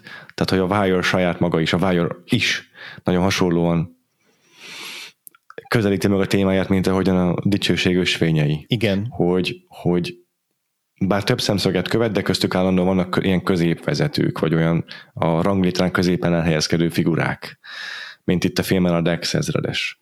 És a Dyer ugye több szemszöget is bemutat, fő, fő, fősebb, réteg, fősebb rétegeit is a vezetésnek, mint amelyen itt a, a két tábornak, és, és az, a, az a célja a David Simonnak és a saját történeteiben mindig, hogy azt lássuk, hogy lehet, hogy vannak jó lelkű figurák, vagy vannak jó takarók, de az intézményrendszernek a, az önfenntartó ereje, az uh-huh. sokkal erősebb lesz, mint az individumnak a, a jóra való törekvése és ez maga alá gyűri és feldalálja ezeket a jó akaró, jó szándékú individumokat. Igen. Mert ahogyan David Simon fogalmazza meg az az, hogy van az, az, van az intézményrendszer, az, hogy vannak intézményeink a világban, cégek, önkormányzatok, akármi. Ez alapvetően egy jó dolog, hát kell szervezni az embernek az életét. Uh-huh. Csak hogyha nem, nem kap elegendő felügyeletet az intézmény maga, akkor előbb-utóbb kialakul az, hogy önfenntartóvá fog válni. Uh-huh. Ugye itt arról beszélünk most a dicsőséges fényei esetében, hogy már a cél az az lesz, hogy te előrébb juss a langrétlán. Nem a háború megnyerése a cél, hanem az, hogy te, aki az intézményen belül valaki vagy, uh-huh. amit itt a tábornokról beszélek, az kapjon dicsőséget, előléptetést, figyelmet, kitüntetést. És nem az a cél, hogy a németeket legyőzzük. Igen. Az másodlagos az teljesen, válik. teljesen.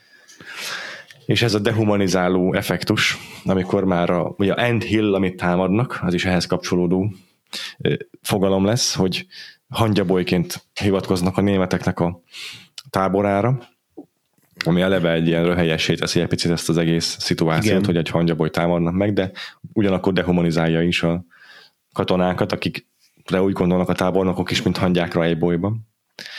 Na, ez az egész jelenség, hogy ilyen dehumanizálva lát, láttatja a katonákat, akik a, küzdenek a fronton, ez, ez a mondani valójának az egész filmnek, hogy, hogy a, akik az intézményben a vezetők, azok már rég nem foglalkoznak a, a, azokkal, akik a valódi végrehajtói ennek az egész műveletnek. Igen.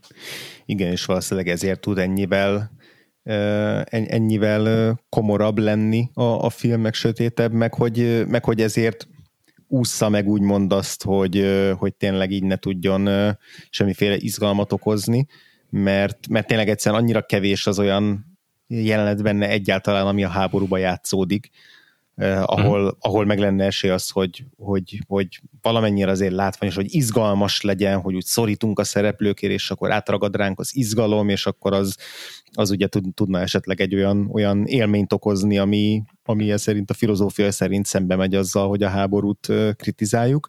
Hmm. Ami azért szerintem ennél vegyesebb kérdés, de Persze. Hát igen, a, a, amit te is tök jó kiemeltél, az az, hogy itt magának a Kirk Douglasnak a figurája viszont annyira pozitív, uh-huh. hogy ezzel tulajdonképpen mégis ébreszt egy, egy, egy pozitív érzést az emberben, hanem is a háború iránt, de legalább az iránt, hogy, hogy azért az ember csak meg tudja őrizni az emberséget háborúban, hogyha eléggé akarja, és ez mégiscsak egy kicsit jó érzést feltöltheti el. Igen, meg igazából a Kirk Douglas, tehát a, a, a Dex, ő egy jó katona marad végig, tehát hogy nem ja. azzal áll, áll, ér véget a film, hogy nem tudom, leveszi a rangjelzéseit, és lecsapja az asztalra, és azt mondja, hogy én hazamegyek, nem leszek ja. többet katona, vagy tehát, hogy nincs egy ilyen, ilyen ja ilyesfajta kiábrándulás, mármint egy kiábrándulás az van bőven, de hogy, de hogy ő alapvetően marad egy katona, és végig a filmben egy katona, aki teljesíti a parancsot, amikor teljesíteni a parancsot, akkor, akkor ő, ő azt, azt tehát, hogy Persze, nem persze. Úgy fogalmaz, hát, tehát, nem, nem,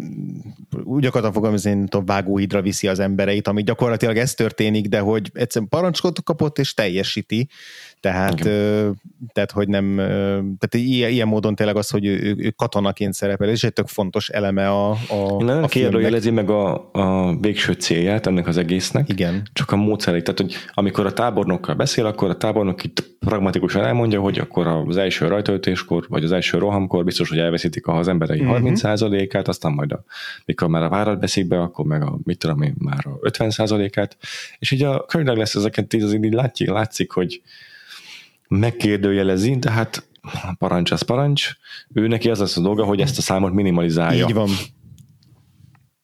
Így van. És ugyanígy a, a, a tárgyalás során is az lesz a célja, hogy úgymond minimalizálja a veszteséget, ami a legjobb esetben az lenne, hogy ez a három ember ne legyen kivégezve, Igen. csak ugye ez az, ami nem történik meg. Igen. Tök érdekes egyébként, hogy a, ahogy így olvasgattam a filmről, meg ugye, hogy nem jelölték egy Oscar díjra sem, Aha hogy, hogy akkor jöttem rá, vagy akkor láttam, hogy ó, ez ugyanaz az éva, mint amikor a Hídakvály folyón viszont tarol ah. a, az akadémiánál. Szép. És tök érdekes a két filmnek az összevetése, mert hogy a Hídakvály folyó az ugyanígy egy meglehetősen kiábrándult, vagy hát egy cinikus Igen. film, még, még hogyha nagyon mással kapcsolatban is, ugye ott, ott, ott inkább az ilyen a brit fe, felsőbbrendűség, vagy ilyen, ilyen osztálytudat az, amit nagyon kritizál az Alec Guinness karakterén keresztül. Nem tudom, te láttad a Hidakvály folyont?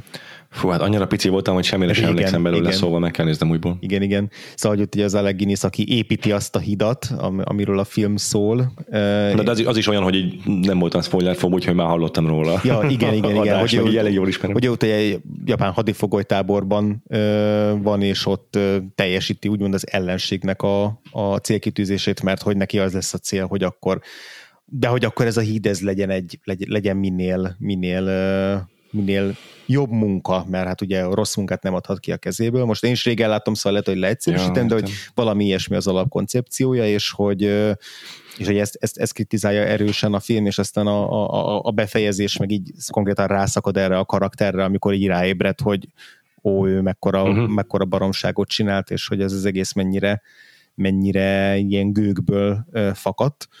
Uh-huh. Szóval, hogy nagyon annak is ilyen jó kis keserű az árlata, ugye David Lean a rendező, és hát semmiképpen se azt lehet mondani, hogy egy háborúpárti filmet készített volna, de azért uh-huh. mégis van a filmnek egy ilyen, egy ilyen kis kalandos jellege helyenként, szóval igen, igen, igen. Azért, azért... A híres a zenéje, a zenéje is a filmnek, ami meg egy ilyen szinonimájával vált igazából a kalandosnak. Így szerintem. van, meg ugye nem tudom, William Holdennek a karaktere, aki aztán így készül erre az akcióra, hogy akkor ő fel fogja robbantani a hidet, és akkor van egy ilyen kis Man on a Mission jellege. Ja.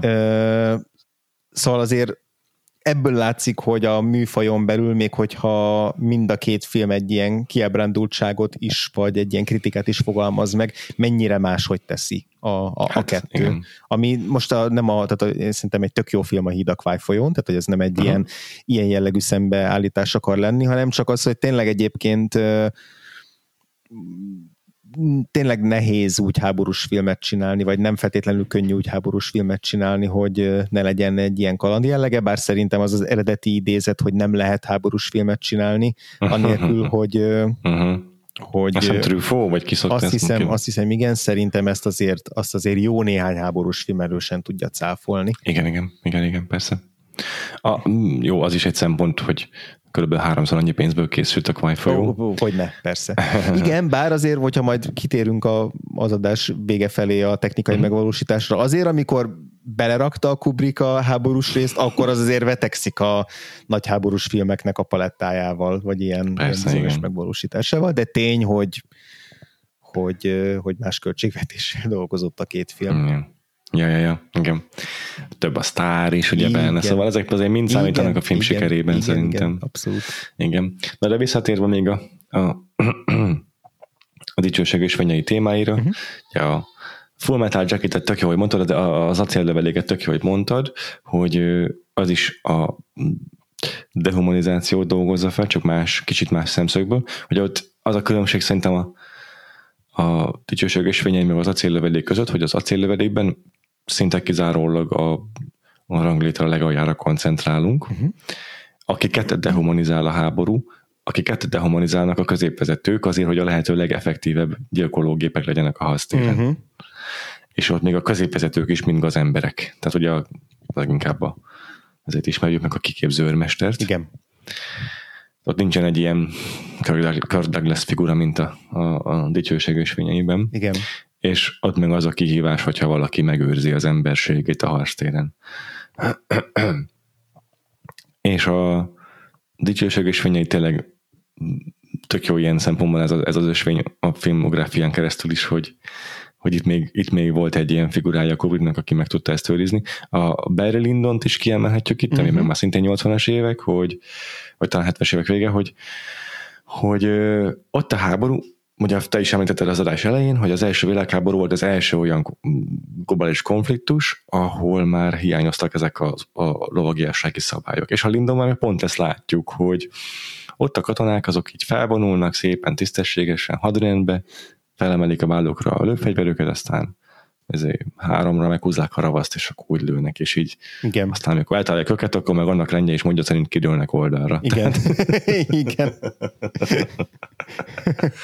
Öt aztán minden szabályszerűen történik, és ilyen szinte már röhelyes a szabályszerűsége a háborúnak, uh-huh. hogy itt Mhm. embertelen cselekedeteket csinálunk, De azt is ilyen értelmetlen patent szabályok módon nem kell, igen, igen, igen, igen. igen. Hogy e- ott, ott, ott, ott meg ezt hangsúlyozza ki a Kubrick, hogy, hogy ez a, az intézményesítés a háborúnak ilyen szempontból is röhelyes. Mm. Uh-huh. Nagyon tetszenek ezek a különböző ö, interpretációi ugyanennek a, az alapgondolatnak, amiket ő végigcsinál filmográfián, és ugye azt Spielberg mondta a Kubrickról, hogy soha nem csináltam el ugyanazt a filmet kétszer. Igen. Ami azért érdekes megállapítás, mert azért, ha nem gondolunk, ha belegondolunk ebbe, rengeteg rendező van, aki meg szinte ugyanazt csinálja minden alkalommal. Igen. Tehát nem csak vizuális kiáltásában, de mondani valójában is, igen. Így van. És a Kubrick meg ugyan vissza-visszatér a háborúhoz, de hát nincs két hasonló háborús filmje. Igen.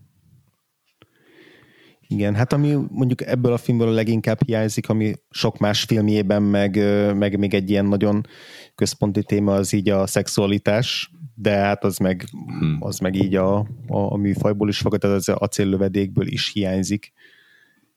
Majdnem teljesen, úgy ott legalább van prostituált karakter, és egy pici kis, Igen, kicsi kis slide plot van, de amúgy igen. igen. igen. De igazából annak így részben megfeleltető, megfeleltethető itt a film végi utolsó jelenet, legalábbis annak a, a, a kezdete, amikor ott a, hát már valószínűleg erőteljesen részeg, és, Aha.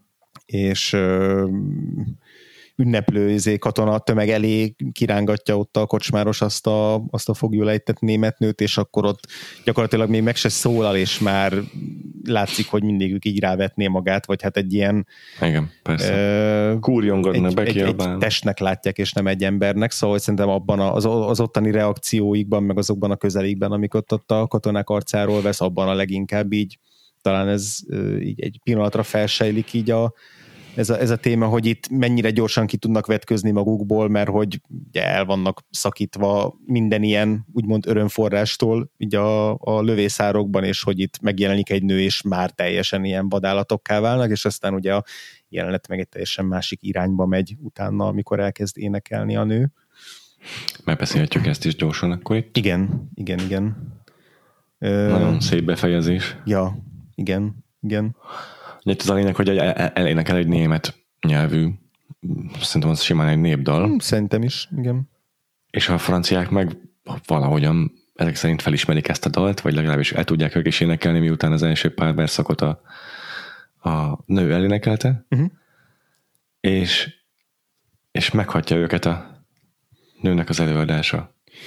Igen, érdekes, hogy ez ilyen, nem tudom, kicsit már túl szentimentális tudna le, is tudna lenni Hát ez a igen. jelenet, de közben talán azért nem lesz az, mert, mert tényleg ilyen nagyon jól van. Egyrészt maga a jelenet is végigjár egy ilyen nagy dramaturgiai ívet, vagy ilyen érzelmi ívet, és hogy Hmm. nagyon, így nagyon éles a szembeállítás annak, ahogy kezdődik, meg ahogy, ahogy véget ér így a, így a katonáknál.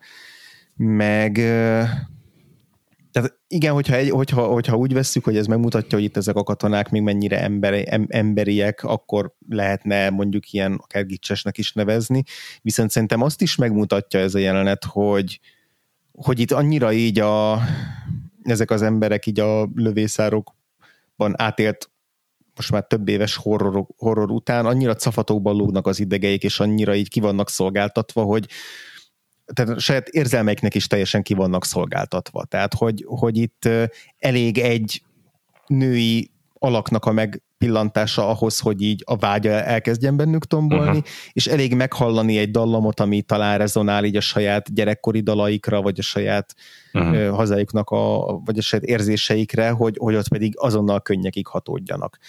Nem tudom, lehet, hogy ez egy picit már ilyen beleolvasás a jelenetbe, de hogy én valahogy ezt is érzem, hogy itt a, hogy itt ezek a katona, ezeknek a katonáknak már így a olyan dolgok, amiket egy ebből a kontextusból kiragadva, hogyha nem tudom, otthon történik velük, akkor, akkor nem reagálnának ilyen, uh, ilyen intenzitással uh, ezekre, a, ezekre a, a behatásokra. Szóval, hogy annyira ez a dehumanizációnak egy bizonyos jele, egy bizonyos szempontból, hogy, hogy annyira uh, ledózerolja már az ő uh, nem tudom, érzelmeiket vagy lelküket az, hogy folyamatosan ott vannak a lövészárokban minden ö, nem tudom, jó, jó dologtól elzárva, vagy minden olyan dologtól elzárva, ami egy picit is így enyhíthetne, hogy, hogy, hogy emiatt aztán ennyire ö,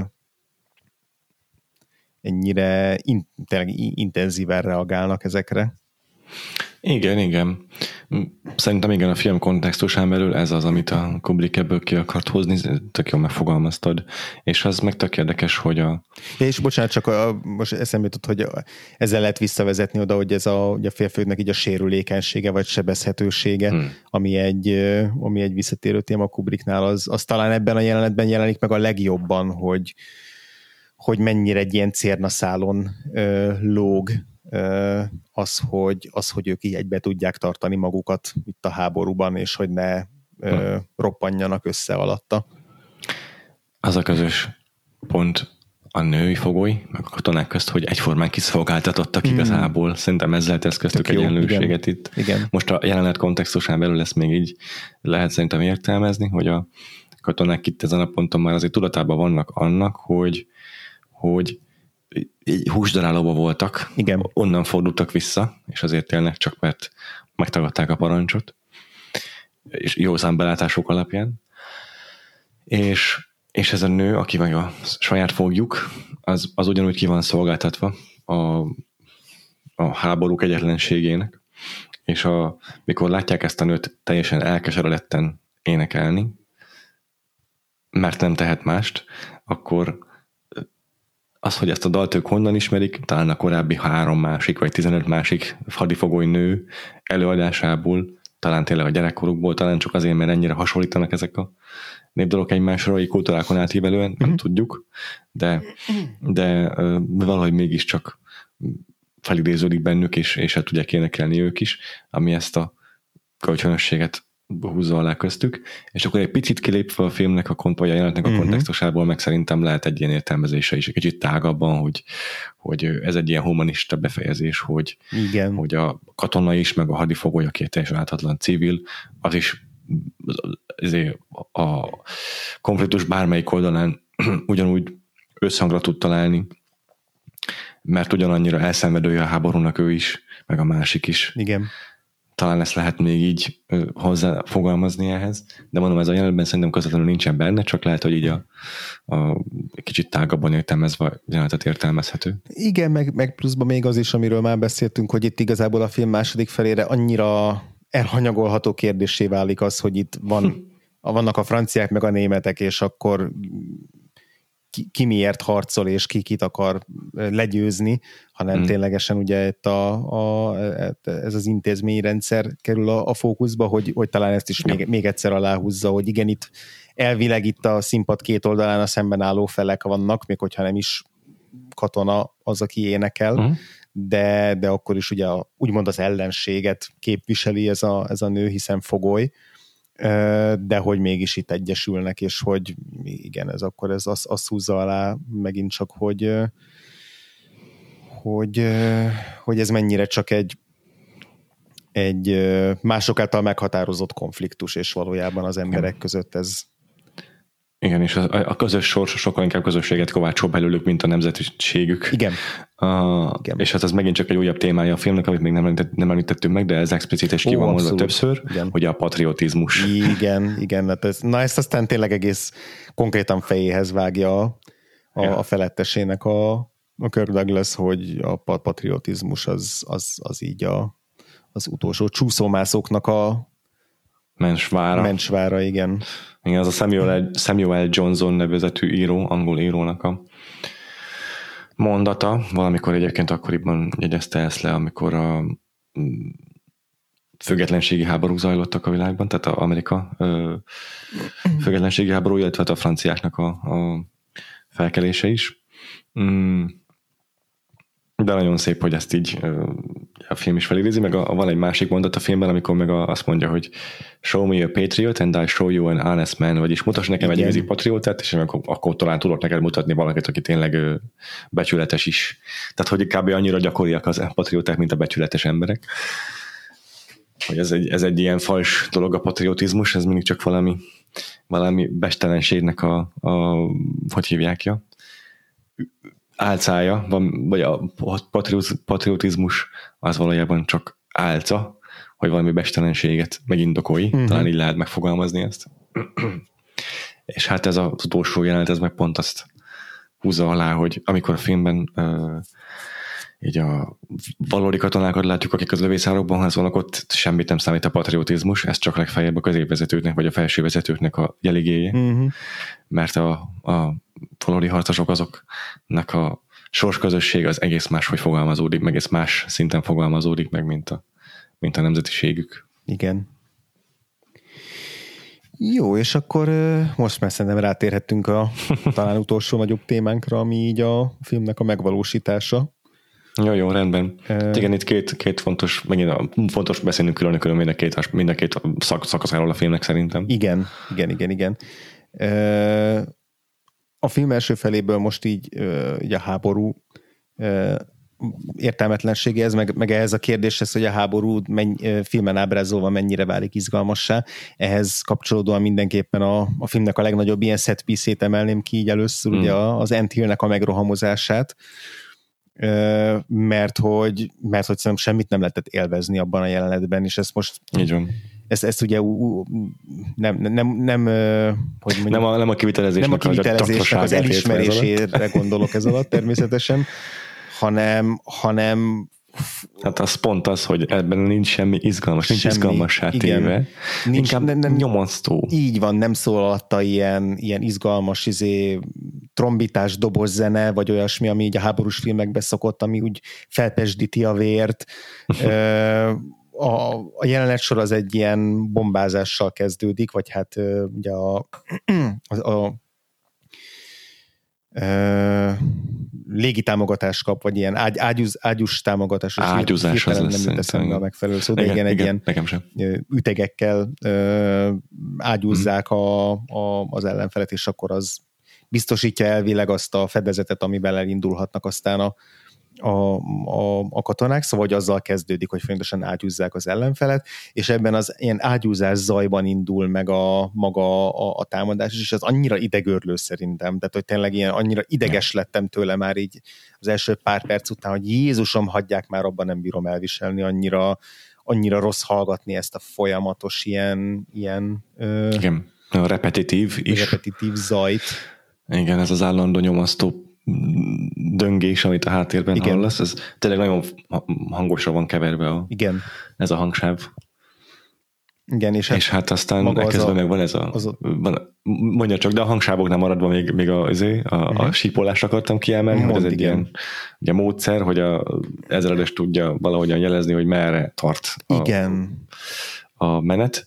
É, és akkor ez is egy ilyen repetitív valamivé válik a hang kulisszán, kulisszán belül, meg a időnként felfelbukkanó ilyen dob de az nem, inkább nem itt, hanem az inkább a lövészárokos játékra jellemző, de van egy ilyen pergődöbb, vagy uh-huh. nem mhm. tudom, milyen dob, ami szól, az is egy ilyen nagyon monoton és nagyon nyomasztó uh-huh. effektussá válik igazából egy idő után. Szóval az egész hangkeverése a filmnek, az egész, ennek a jelenetsornak főleg, az egész tényleg a, a nyomasztásra és az idegenőrlésére szolgál. Igen, és hát ahogy meg, megalkották ezt a terepet, ugye ez, ez, ez konkrétan egy ilyen, nem tudom, kibéreltek egy, egy nagy mezőt, és ott így kiásták ezeket a lyukakat, és, és beletöltötték így a pocsolya vizet, meg így a, nem tudom, hmm. a, a romokat, meg a, meg a szöges hmm. drótokat, szóval ezt így Kubrickék ilyen nagyon maximalista módon alakították ki ezt a, ezt a terepet, Aha. ahol aztán forgattak, de hogy ez is úgy néz ki, hogy így ilyen, ilyen végeláthatatlan ezeknek a gödröknek a sora, tehát hogy tényleg így, így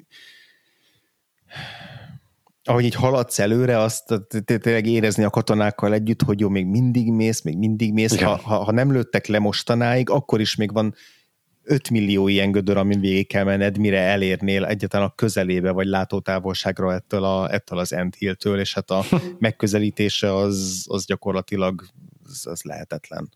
És aztán a későbbi szakaszában a filmnek meg is tudjuk méterre pontosan mennyit haladtak előre, és ez nevetségesen igen, keveset. Igen, igen. Pedig látjuk tényleg 8 perces szegmens a filmnek ez a, ez a rajtaütés, vagy ez a roham, és jó, ebből mondjuk maga a, a No Man's Land nevezetű terep, tehát ahol a két a lövészárok között vagyunk, az a területen való nyomulás az maximum a fele ennek, uh-huh. de hogy az annyira monoton és annyira hosszadalmasan zajlik, hogy azt hinné az ember, hogy rengeteget haladnak előre, holott valójában méterekről van szó.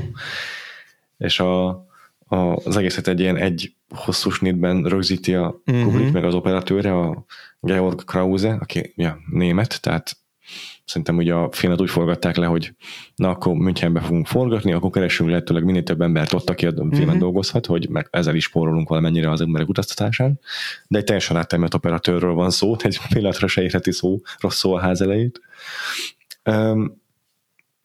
A, az egész ilyen tracking shot, ez a, ez a hogy végigköveti a, a jobbról balra a lövészárattól a harctérig vonuló katonákat, élükön a Kirk douglas ez valami óriási. Amikor néztem, akkor tudtam, hogy na ez biztos, hogy egy olyan legendás Igen. felvétel. Igen, igen. Főleg, hogy még egy ilyen korai filmjében, tehát ezért a, a Ja. Killing is rohadt jól volt megcsinálva, és abban is voltak ilyen nagyon izgalmas trekking shotos jelenetek, de azért, Mhm. azért ez látszik, hogy na itt, itt, itt kezdi ezeket a ezeket a trükkjeit a Kubrick. És az, a, a, az, az, az különösen érdekesé teszi számomra, vagy, vagy egyedivé, hogy a tracking shoton belül használ zoomot is. Ez tök ritka, mert a későbbi Kubrick filmekben a zoom az egy visszavisszatérő eszköz, Igen. de általában nem olyankor használja, amikor a kamera egyébként is mozog, Uh-huh. hanem egy álló statikus kamera felvételen belül szokott használni zoomot a Kubrick, tehát a Barry például, vagy a ragyogásban is szerintem. Itt meg miközben megy a kamera jobbról balra, ugye kocsizik, közben így időnként rázumol a, Kub- a Douglasre, időnként meg kizúmol, és látjuk a többi katonát is, meg az egész jelenetnek a kontextusát. És ja, a, nem, nem csinál vágásokat, és nem úgy tesz be közeli képeket a Kirk Douglasról, ahogyan Mhm. mm-hmm. ott erőlködik, hanem, hanem zoomolással is. Az egész, tehát annyira intenzív lesz az egész. Igen, és azért Steadicam akkor még sehol nem volt. Tehát Hogy, Sehol. Ja. igen. Meg hát a, most azon túl, hogy technikailag mennyire lenyűgöző a felvétel maga, amit ábrázol, a cselekmény uh-huh. sora, az is egyébként tanulságos, hogy tényleg a Kirk Douglas veszi szinte végig, vagy ő szokott a középpontjával lenni a képnek legtöbbször Igen. is. És a, vannak azért beállítások, amikor azt látjuk, hogy így, mit tudom, egy hulla elterül, és akkor felrobbantják utána még, tehát vannak ilyen egészen látványos képek is benne, de hogy amikor a Kirk Douglas követi a kamera, akkor meg csomószor azt látjuk, hogy megy a Kirk Douglas, és akkor valaki előtte izé, éppen átmászik egy dombon, de fejbe lövik, és akkor el, elterül. Tehát így senki nem vesz róla a tudomásra, ott elterül egy holtest. Másik pillanatban meg az van, hogy a Kirk Douglas lecsúszik egy domboldalon, két lépés vagy hármat, tehát nem olyan óriási csúszás ez, de mögötte a következő katona, aki jön, azt meg már pont eltalálja egy lövedék, de közvetlen mögötte, és a Kirk Douglas így annyit csinál, hogy amikor rá, vagy kezd rádőlni a katona, akkor így oda tartja a kezét, nem tudja, hátra se néz, hogy az most egy halott ember, azt hiszi, csak mögötte megy valaki, és már megy tovább, hátra se nézett, így hullanak el körülötte a saját emberei, egyszerűen képtelen róla tudomást venni, mert annyira ezért lövik mindenhonnan őket, és annyira azzal kell foglalkozni, hogy ő meg ne halljon, Igen. hogy egyszerűen nem képes az ember felfogni, hogy ott Igen. körülötte az Miközben így, ő, ő nem tud semmit csinálni azért, hogy őt ne lőjék le. Jó, persze tud fedezékbe vonulni, meg ilyesmi, de hogy ezt mindenki más is megcsinálja ott a rohamban, szóval hogy annyira véletlenszerű, hogy éppen őt le fogják előni, és ez a durva benne tényleg, hogy így körülötte hullanak, és hogy ő túléli, hogy ez, ez, ez igazából nem rajta múlott. Ja. Szóval ez a, ez a, ez a kontrollált káosz, amit uh-huh. a Kubrick itt filmre vitt, ez lenyűgöző egészen. Igen. És egyébként meg tök jó megalapozás ennek az egész jelenetnek, hogy van egy korábbi olyan akció, amikor meg elmennek felderítő ö, küldetésre ö, három katona, köztük ugye a, a később, ö, Igen. később ö, m, bád alá helyezett katona, meg az ő, az ő hadnagya. És ez egy ilyen kis mini történet, aminek aztán ugye a karakterek szempontjából is lesz fontossága, de hogy, de hogy itt ezt a jelenetet is meg előlegezi egyben, hogy már egyszer már kivonulunk velük így erre a terepre, és már feltérképezzük, ezért így, amikor megindulnak, akkor tudjuk, hogy legalábbis azt hiszük, hogy tudjuk, hogy, hogy, ö, hogy mi következik, meg hogy, hogy akkor milyen terepen uh-huh. kell keresztül menniük, de még így is durvább látni, hogy, hogy nem tudom, hogy hogy mennyire, mennyire lehetetlen küldetés ez, vagy hogy, vagy hogy ez a terep mennyire lehetetlen. Tehát, hogy ismerjük, tudjuk, hogy mire számítsunk, és még így is uh, hogy mondjam, f- tehát hogy, hogy így ilyen, ilyen geográfiailag, vagy földrajzilag, vagy így, így tájékozódásilag tudjuk, és ez tök, tök nagy segítség így nekünk nézőknek, hogy így nem a teljes káoszba megyünk velük együtt, de, de még így se készít fel minket teljesen szerintem az a jelenet arra, hogy ez mennyire pokoli lesz. Igen. És ez úgy, hogy tényleg, tényleg iszonyatosan kevés pénzből készült a film. Persze Kubrick karrierben az eddigi legmagasabb költségvetés, de hogy alapvetően nem egy drága film ez. Ez a színvonal, amit elértek, ez, ez tényleg nyűgöző. A, egyetlen dolgot tudok így nem ellene kiemelni, csak mm-hmm. megjegyezni érdekességképpen szerintem, hogy, hogy a, ami viszont nagyon látszik, hogy ez, ez, ami, ami átlátszóvá teszi az, hogy ez egy film, és kicsit kiránt engem belőle, az az, amikor ilyen felvételek vannak, hogy ott a vágás, ott egy statikus kamera, és akkor a vágás után két képkockával meg felrobban valami mondjuk, Aha. és akkor itt tudod, na ez az, amikor kiállt hátulról a rendező action, és akkor a, mm-hmm. ezért a, az effektes ember felrobbantja a felrobbantandó valamit, és akkor felveszük, ahogyan ott ezért repülnek szét a egyenruhába öltöztetett bábok. Tehát van egy-két ilyen megoldás benne, ami úgy, úgy van, kicsit úgy túlságosan egyértelműen behelyezve az akció szekvenciába, hogy, hogy fel van véve most egy ilyen speciális effektus, tehát a, most nyilván a Ryan közlegényhez lehet leginkább hasonlítani, mert tökéletesen kivitelezi ezt a teljesen kaotikusságát egy harcérnek, ahol ugye szintén vannak ilyen epizódikus dolgok abban a, hogy hívekban, a patraszállás jelenetben, hogy így megjegyzünk egy-egy arcot, akikkel történik valami a cselekmény mhm. szintjén, uh-huh. de valahogy mégis vannak egy olyan hirtelensége, hogy, hogy, hogy azon nem gondolkodsz el hirtelen, hogy most egy másik felvételt látsz egy másik szereplővel, hanem annyira hirtelen és annyira közvetlenül, annyira, annyira reaktívan történik benne minden. Igen. Tehát a, a, a, ilyen szempontból a dicsőség ösvényeiben vannak ilyen momentumok, amikor pillanatra megállsz, hogy most, most történni fog valami, és aztán megtörténik, és aztán megyünk tovább. Ja, értem, mire gondolsz, igen. De ennyi, lehet kiemelni maximum, de ez nem egy hiba igazából, csak a, egyszerűen ez egy kor sajátossága szerintem. Persze. És akkor a, a film első felénél maradva még itt a lövészárodnak az ábrázolása, ami szerintem mm, nagyon jellegzetes, még a rajtaütés előtt. Ez itt is egy csomószor van olyan felvétel, amikor úgy megyünk a lövészárokban, hogy közben folyamatosan ágyúzzák a németek, és akkor állandóan betölti az, az ágyúzásnak a zaja uh-huh. a, a hátteret. De egyébként is, amikor csak bármikor a lövészárokban vagyunk, akkor mindig hasonlóan ábrázolja azt a Kubrick, egy ilyen nagyon közeli képet mutat a lövészárokról, tehát sose kapunk egy ilyen nagy átfogó felső felvételt, ahol akkor van egy ilyen establishing shot, ahogyan betekinthetünk kicsit arra, hogy ez hogy is néz ki kívülről, meg így, így rálátunk, hogy meg, megszokjuk a látványát a lövészároknak, hanem mindig belülről, a nagyjából ilyen melkas magasságból vannak elhelyezve, elhelyezve a kamerák, és akkor onnan látjuk a két oldalát itt szimmetrikusan a lövészároknak, vagy, vagy nem mindig szimmetrikusan, de azért nagyjából középtájról elhelyezve a kamerát, uh-huh. és ö, egy ilyen ránk magasodó falak az lövészáronnak ezek a fa építményei, amelyek tartják a földet, és egy nagyon nyomasztó hatást kelt az is, hogy ott mennyire szűk ez a tér. És akkor vannak jelentek, amikor ezen belül katonák sora tölti meg a két falat, Igen. ugye a rajtaütés előtti percekben, amikor végigvonulott az ezredes, és annyira sűrűn vannak az emberek, uh-huh. annyira sokan vannak ott, és egész hosszú az a vágatlan szegmens, amikor így végigvonulott a, Kirk Douglas, nem rohadt hosszú, csak ilyen pár másodperces nétekről beszélek. Az egészről eszembe jutott az 1917, ami ezt ugye elvitte a falig, hogy ott tényleg vágatlanul megyünk végig folyamatosan a lövészárkon, de, teljesen egyértelmű szerintem, hogy a Sam Mendes az innen kölcsönözte a, uh-huh. a, azt a mise szent, azt, a, azt a, az eszköztárat, amivel meg lehet teremteni ezt a nyomasztó hangulatot, amit egy lövészárokban el kell érni. Covid ezt itt eléggé kifejlesztette. Igen, igen. Aztán akkor a filmnek a... Ja, még, még egyébként itt is ugye megismerkedünk már a, a felső vezetőknek a milliójével, az meg egy egész más világ. Uh-huh. Elfoglaltak egy kastélyt igazából, egy bar- barokké francia kastélyt, ahol ilyen óriási festmények vannak a falakon, uh-huh. ilyen emberméretű festmények tényleg, meg díszes, gyönyörű, szemgyönyörködtető oszlopok között izé mennek a lépcsők. Igen, meg ilyen nagyon, föl, meg le. Ilyen, ez ilyen nagyon-nagyon tágas, nagy terekben. Ja. járunk ja. szemben mondjuk a lövészároknak ebben ezzel a klaustrofóbiájával. Igen, és ott ugye a kamera is máshogy viselkedik, mert nem a, mit tudom én, a a Kirk douglas szembe megy a kamera csomószor, már úgy értem, hogy szemből veszi uh-huh. a mhm. kamera őt a, a lövészárokban, vagy hátulról, és akkor így kocsizik mögötte.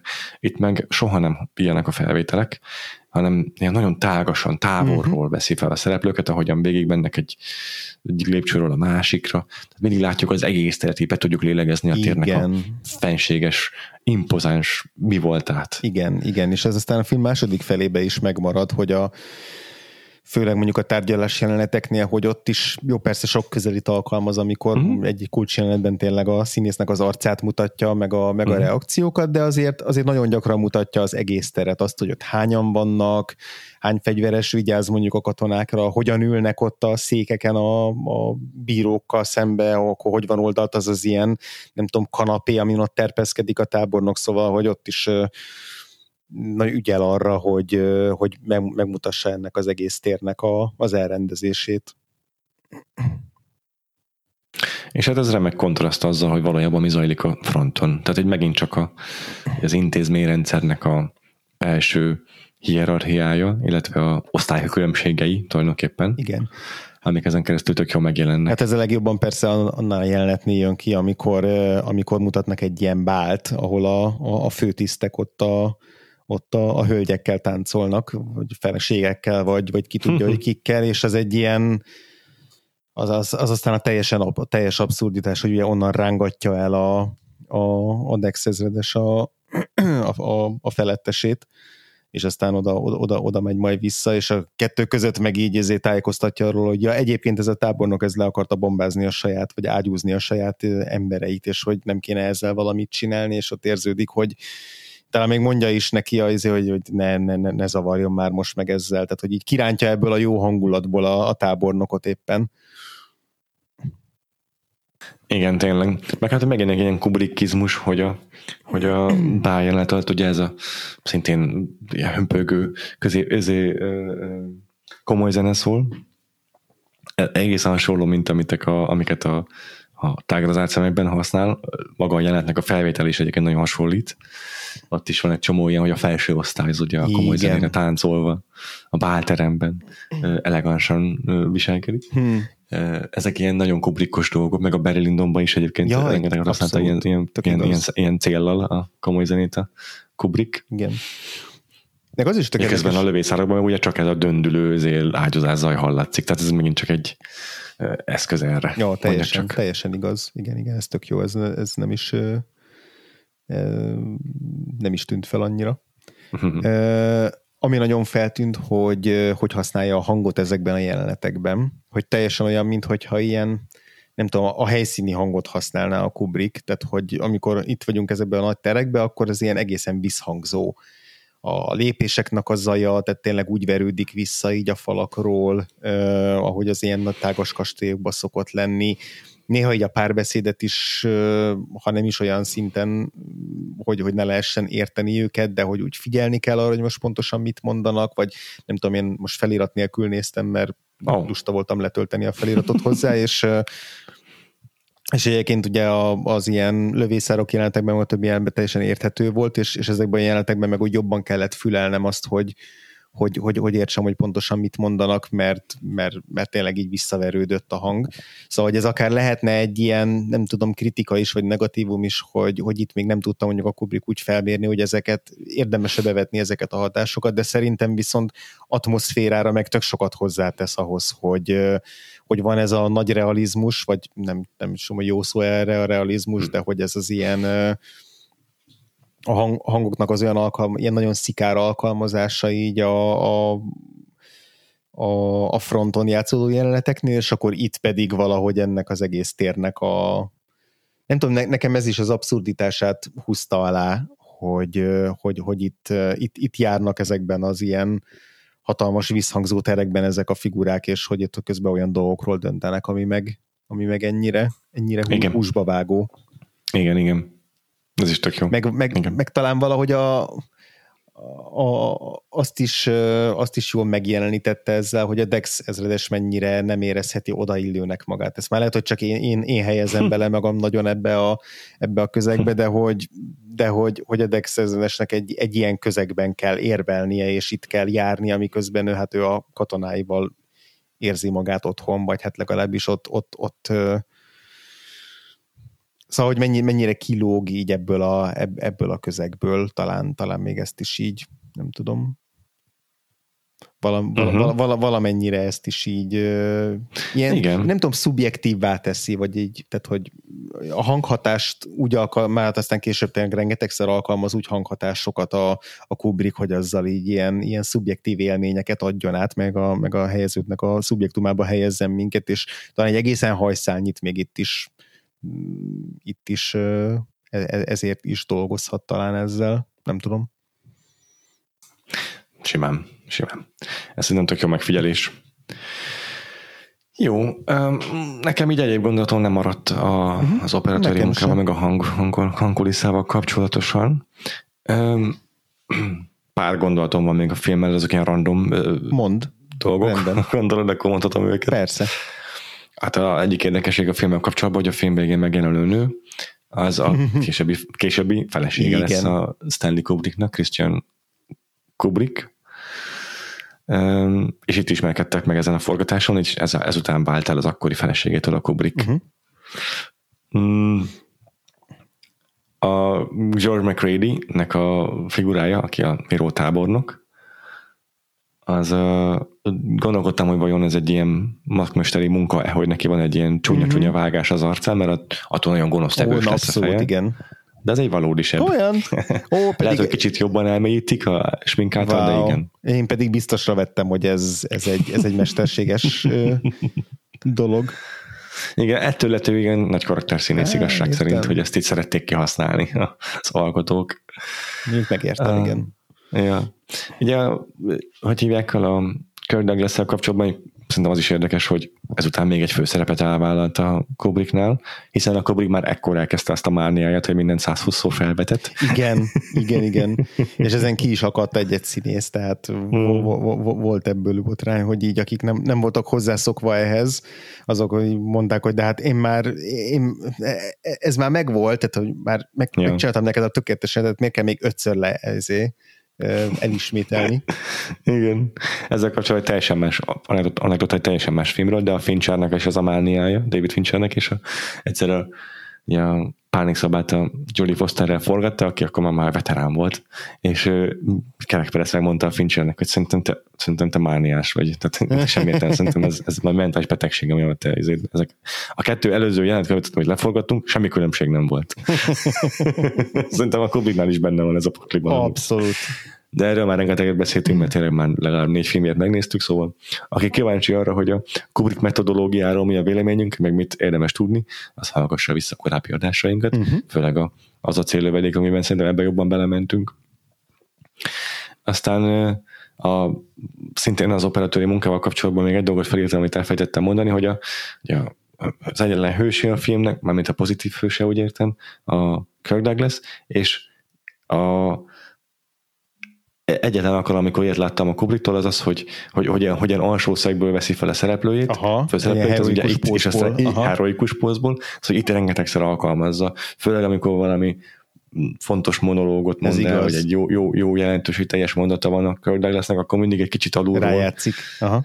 Igen, veszi fel, és attól annyira heroikus lesz tényleg a Kirk Douglasnak a uh-huh. egyébként is nagyon délceg uh-huh. megjelenése. Ugye egyetlen egy alkalmat tudok, amikor ezt az alsó szöget használja a Kubrick ezen kívül, ez meg a Strange Love, de ott meg helyesen alacsony szögről veszi fel ezért a uh, hogy hívják a Sterlinget. Igen. Úgyhogy ott meg kiparodizálja, a, ki, saját magát, hogy ezt a technikát is kiparodizálna. igen, igen, igen, igen. Úgyhogy ezt még ki akartam emelni, hogy amúgy nagyon hatásosan használja itt ezt a Kubrick. Nagyon mm, céltudatosan rendezi ezt a filmet igazából. Igen. Tehát a, a Kubrick ilyen szempontból nyilván vannak tök jó, hogy hívják hogy visszatérő rendezői eszközei, mint ahogyan a kocsizás, meg a zoomolás, meg ilyenek, de, de alapvetően azért így nagyon céltudatosan rendez, nem, nem, nem, nem, a, nem a saját rendezése szolgáltába állítja a filmet, hanem fordítva azért. ami még egy nagyon erős kubrickizmus szerintem, amit mindig ki szoktam emelni, az a ketté osztott történetmesélés. Ugye te mondtad, hogy azért számodra ez egy egység, ez a film, de azért szerintem akkor is van egy háború, uh-huh. harctéri jelenet sora, meg van egy tárgyalótermény jelenet sora, és kb. 50-50 százaléka a filmnek a kettő. Az a céllövedék is kettő részre osztható. Ó, oh, az igen. A Barry Lyndon is szerintem van egy háborús része, meg egy ilyen a Lyndonnak a, ezé, a nemesi ranglétrán való uh-huh. törekvés része. Szóval azért a Kubrick szereti ketté osztani a filmjeit, ezt szerintem így ezen a ponton már kijelenthetjük. Igen, igen, hát aztán azért a mechanikus narancsról nem is beszélve. Tényleg, tényleg, pontosan így van. Ezeket mindenképpen szerettem volna még így elmondani. Jó. És a film még tele van egyébként rohadt jó szövegekkel. Ugye Jim Thompson az egyik skriptíró, aki a Killinget is írta, és van egy-két nagyon erős nagyon direkt, tehát nagyon, mm-hmm. nagyon hogy mondjam, a mondani való, tehát megfogalmazó sor ennek a filmnek, de azért akkor is ezek szerintem olyanok, amiket így nem árt kiemelnünk és felidéznünk. Hát igen. Tehát a, párat már mondtunk ezek közül, hogy a, Samuel, Samuel Jackson idézet. Samuel Johnson. Johnson. John Johnson. igen, igen. Az, azt muszáj, az, az, az, az tényleg emlékezetes.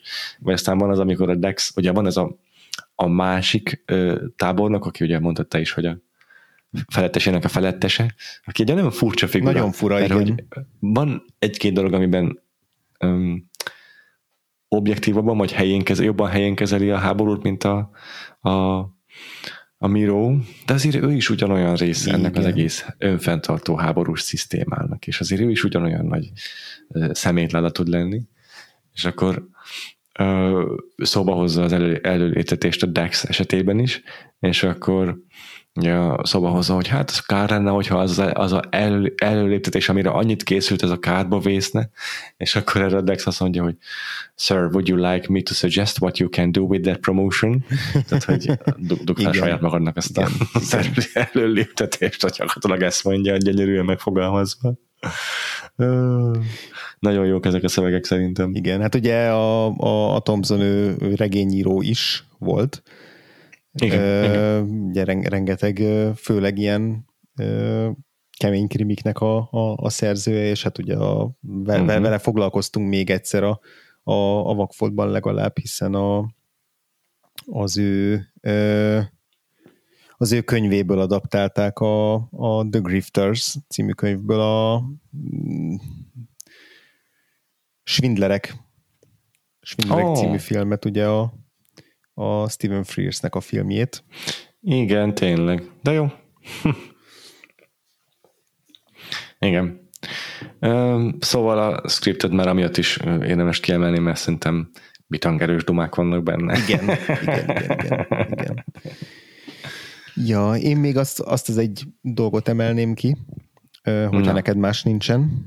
Hmm, talán nincs. Hogy ugye említettük, hogy ez a film se volt ö, olyan kirobbanóan nagy siker, vagy hát így ugye a közönségnek a gyomrát néha kicsit megfeküdte ez a, ez a fajta ilyen kiábrándultság, az, az, az üzenet, amivel ott hagyta a, a, a nézőit a film, a happy end helyett de hogy azon meglepődtem, hogy, hogy konkrétan be is tiltották egy csomó helyen.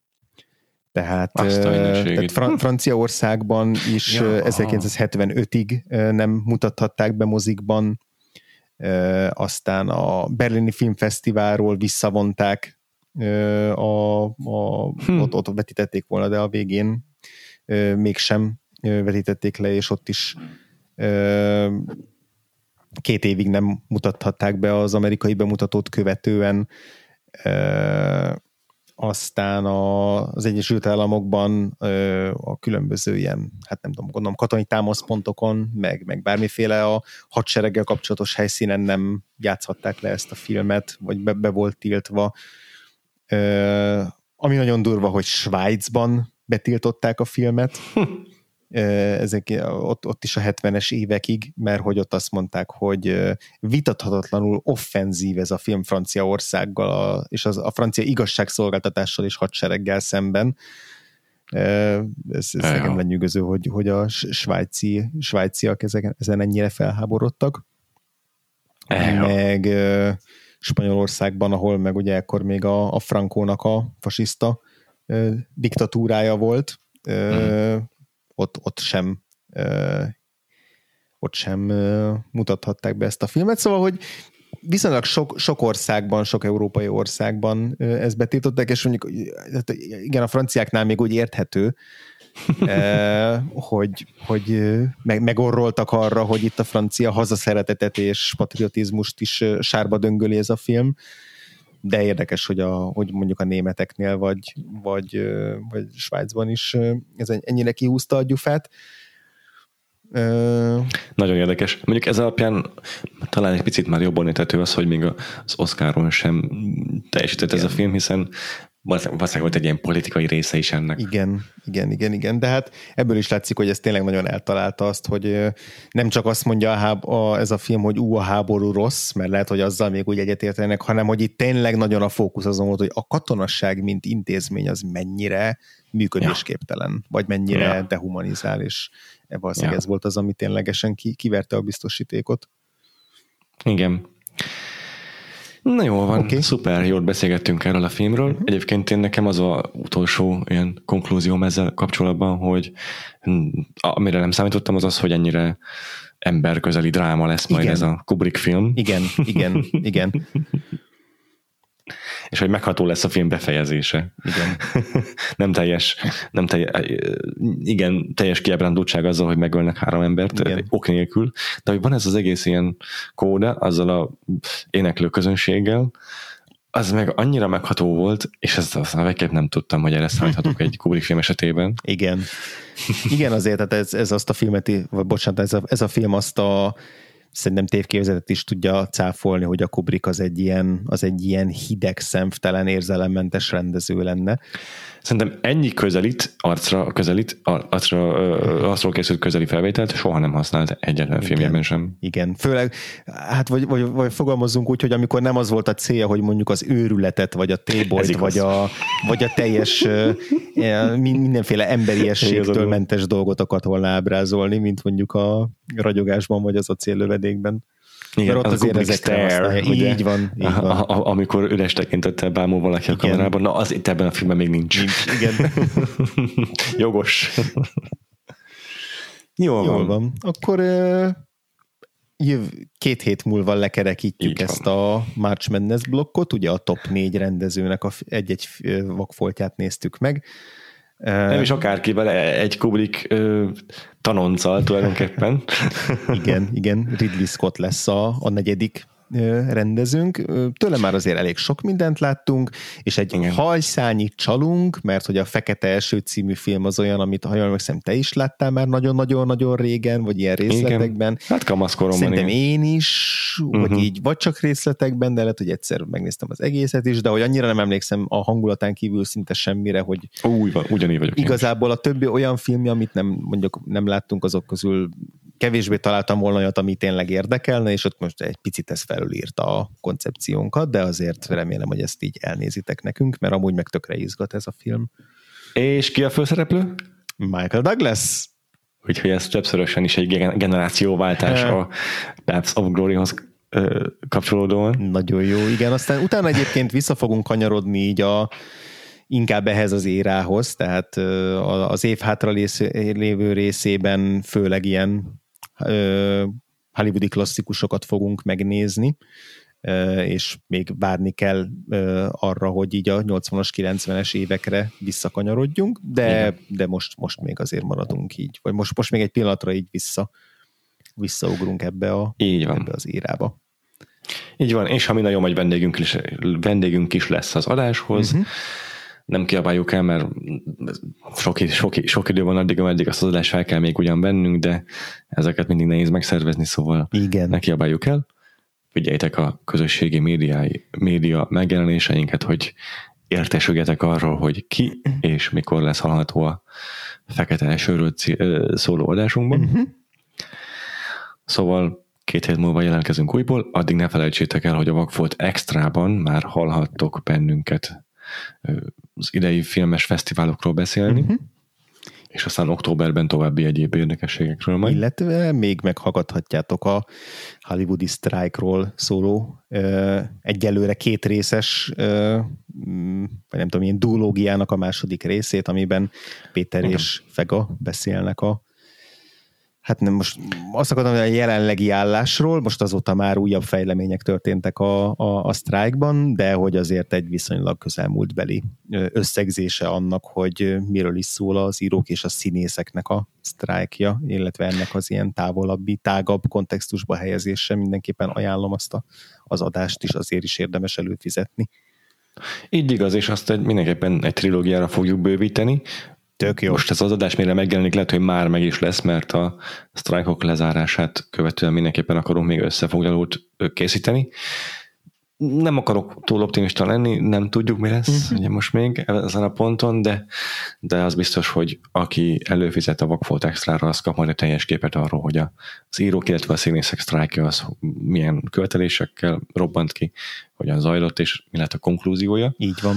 Úgyhogy ez mindenképp szintén érdekes van. lesz majd, ha ezt el tudjuk készíteni. Minden egyéb infóért pedig uh, elsődlegesen a Vakfoltnak a Facebook csoportját, a Vakfolt társalgót javasoljuk. Egyrészt az ilyen közérdekű információkkal kapcsolatban is, ami a podcasthez kötődik, de másrészt pedig hmm. egyéb beszélgetések, filmélmények kitárgyalása, meg minden hasonló kapcsán ez egy jó, jó hely számotokra, hogyha még nem vagytok tagjai.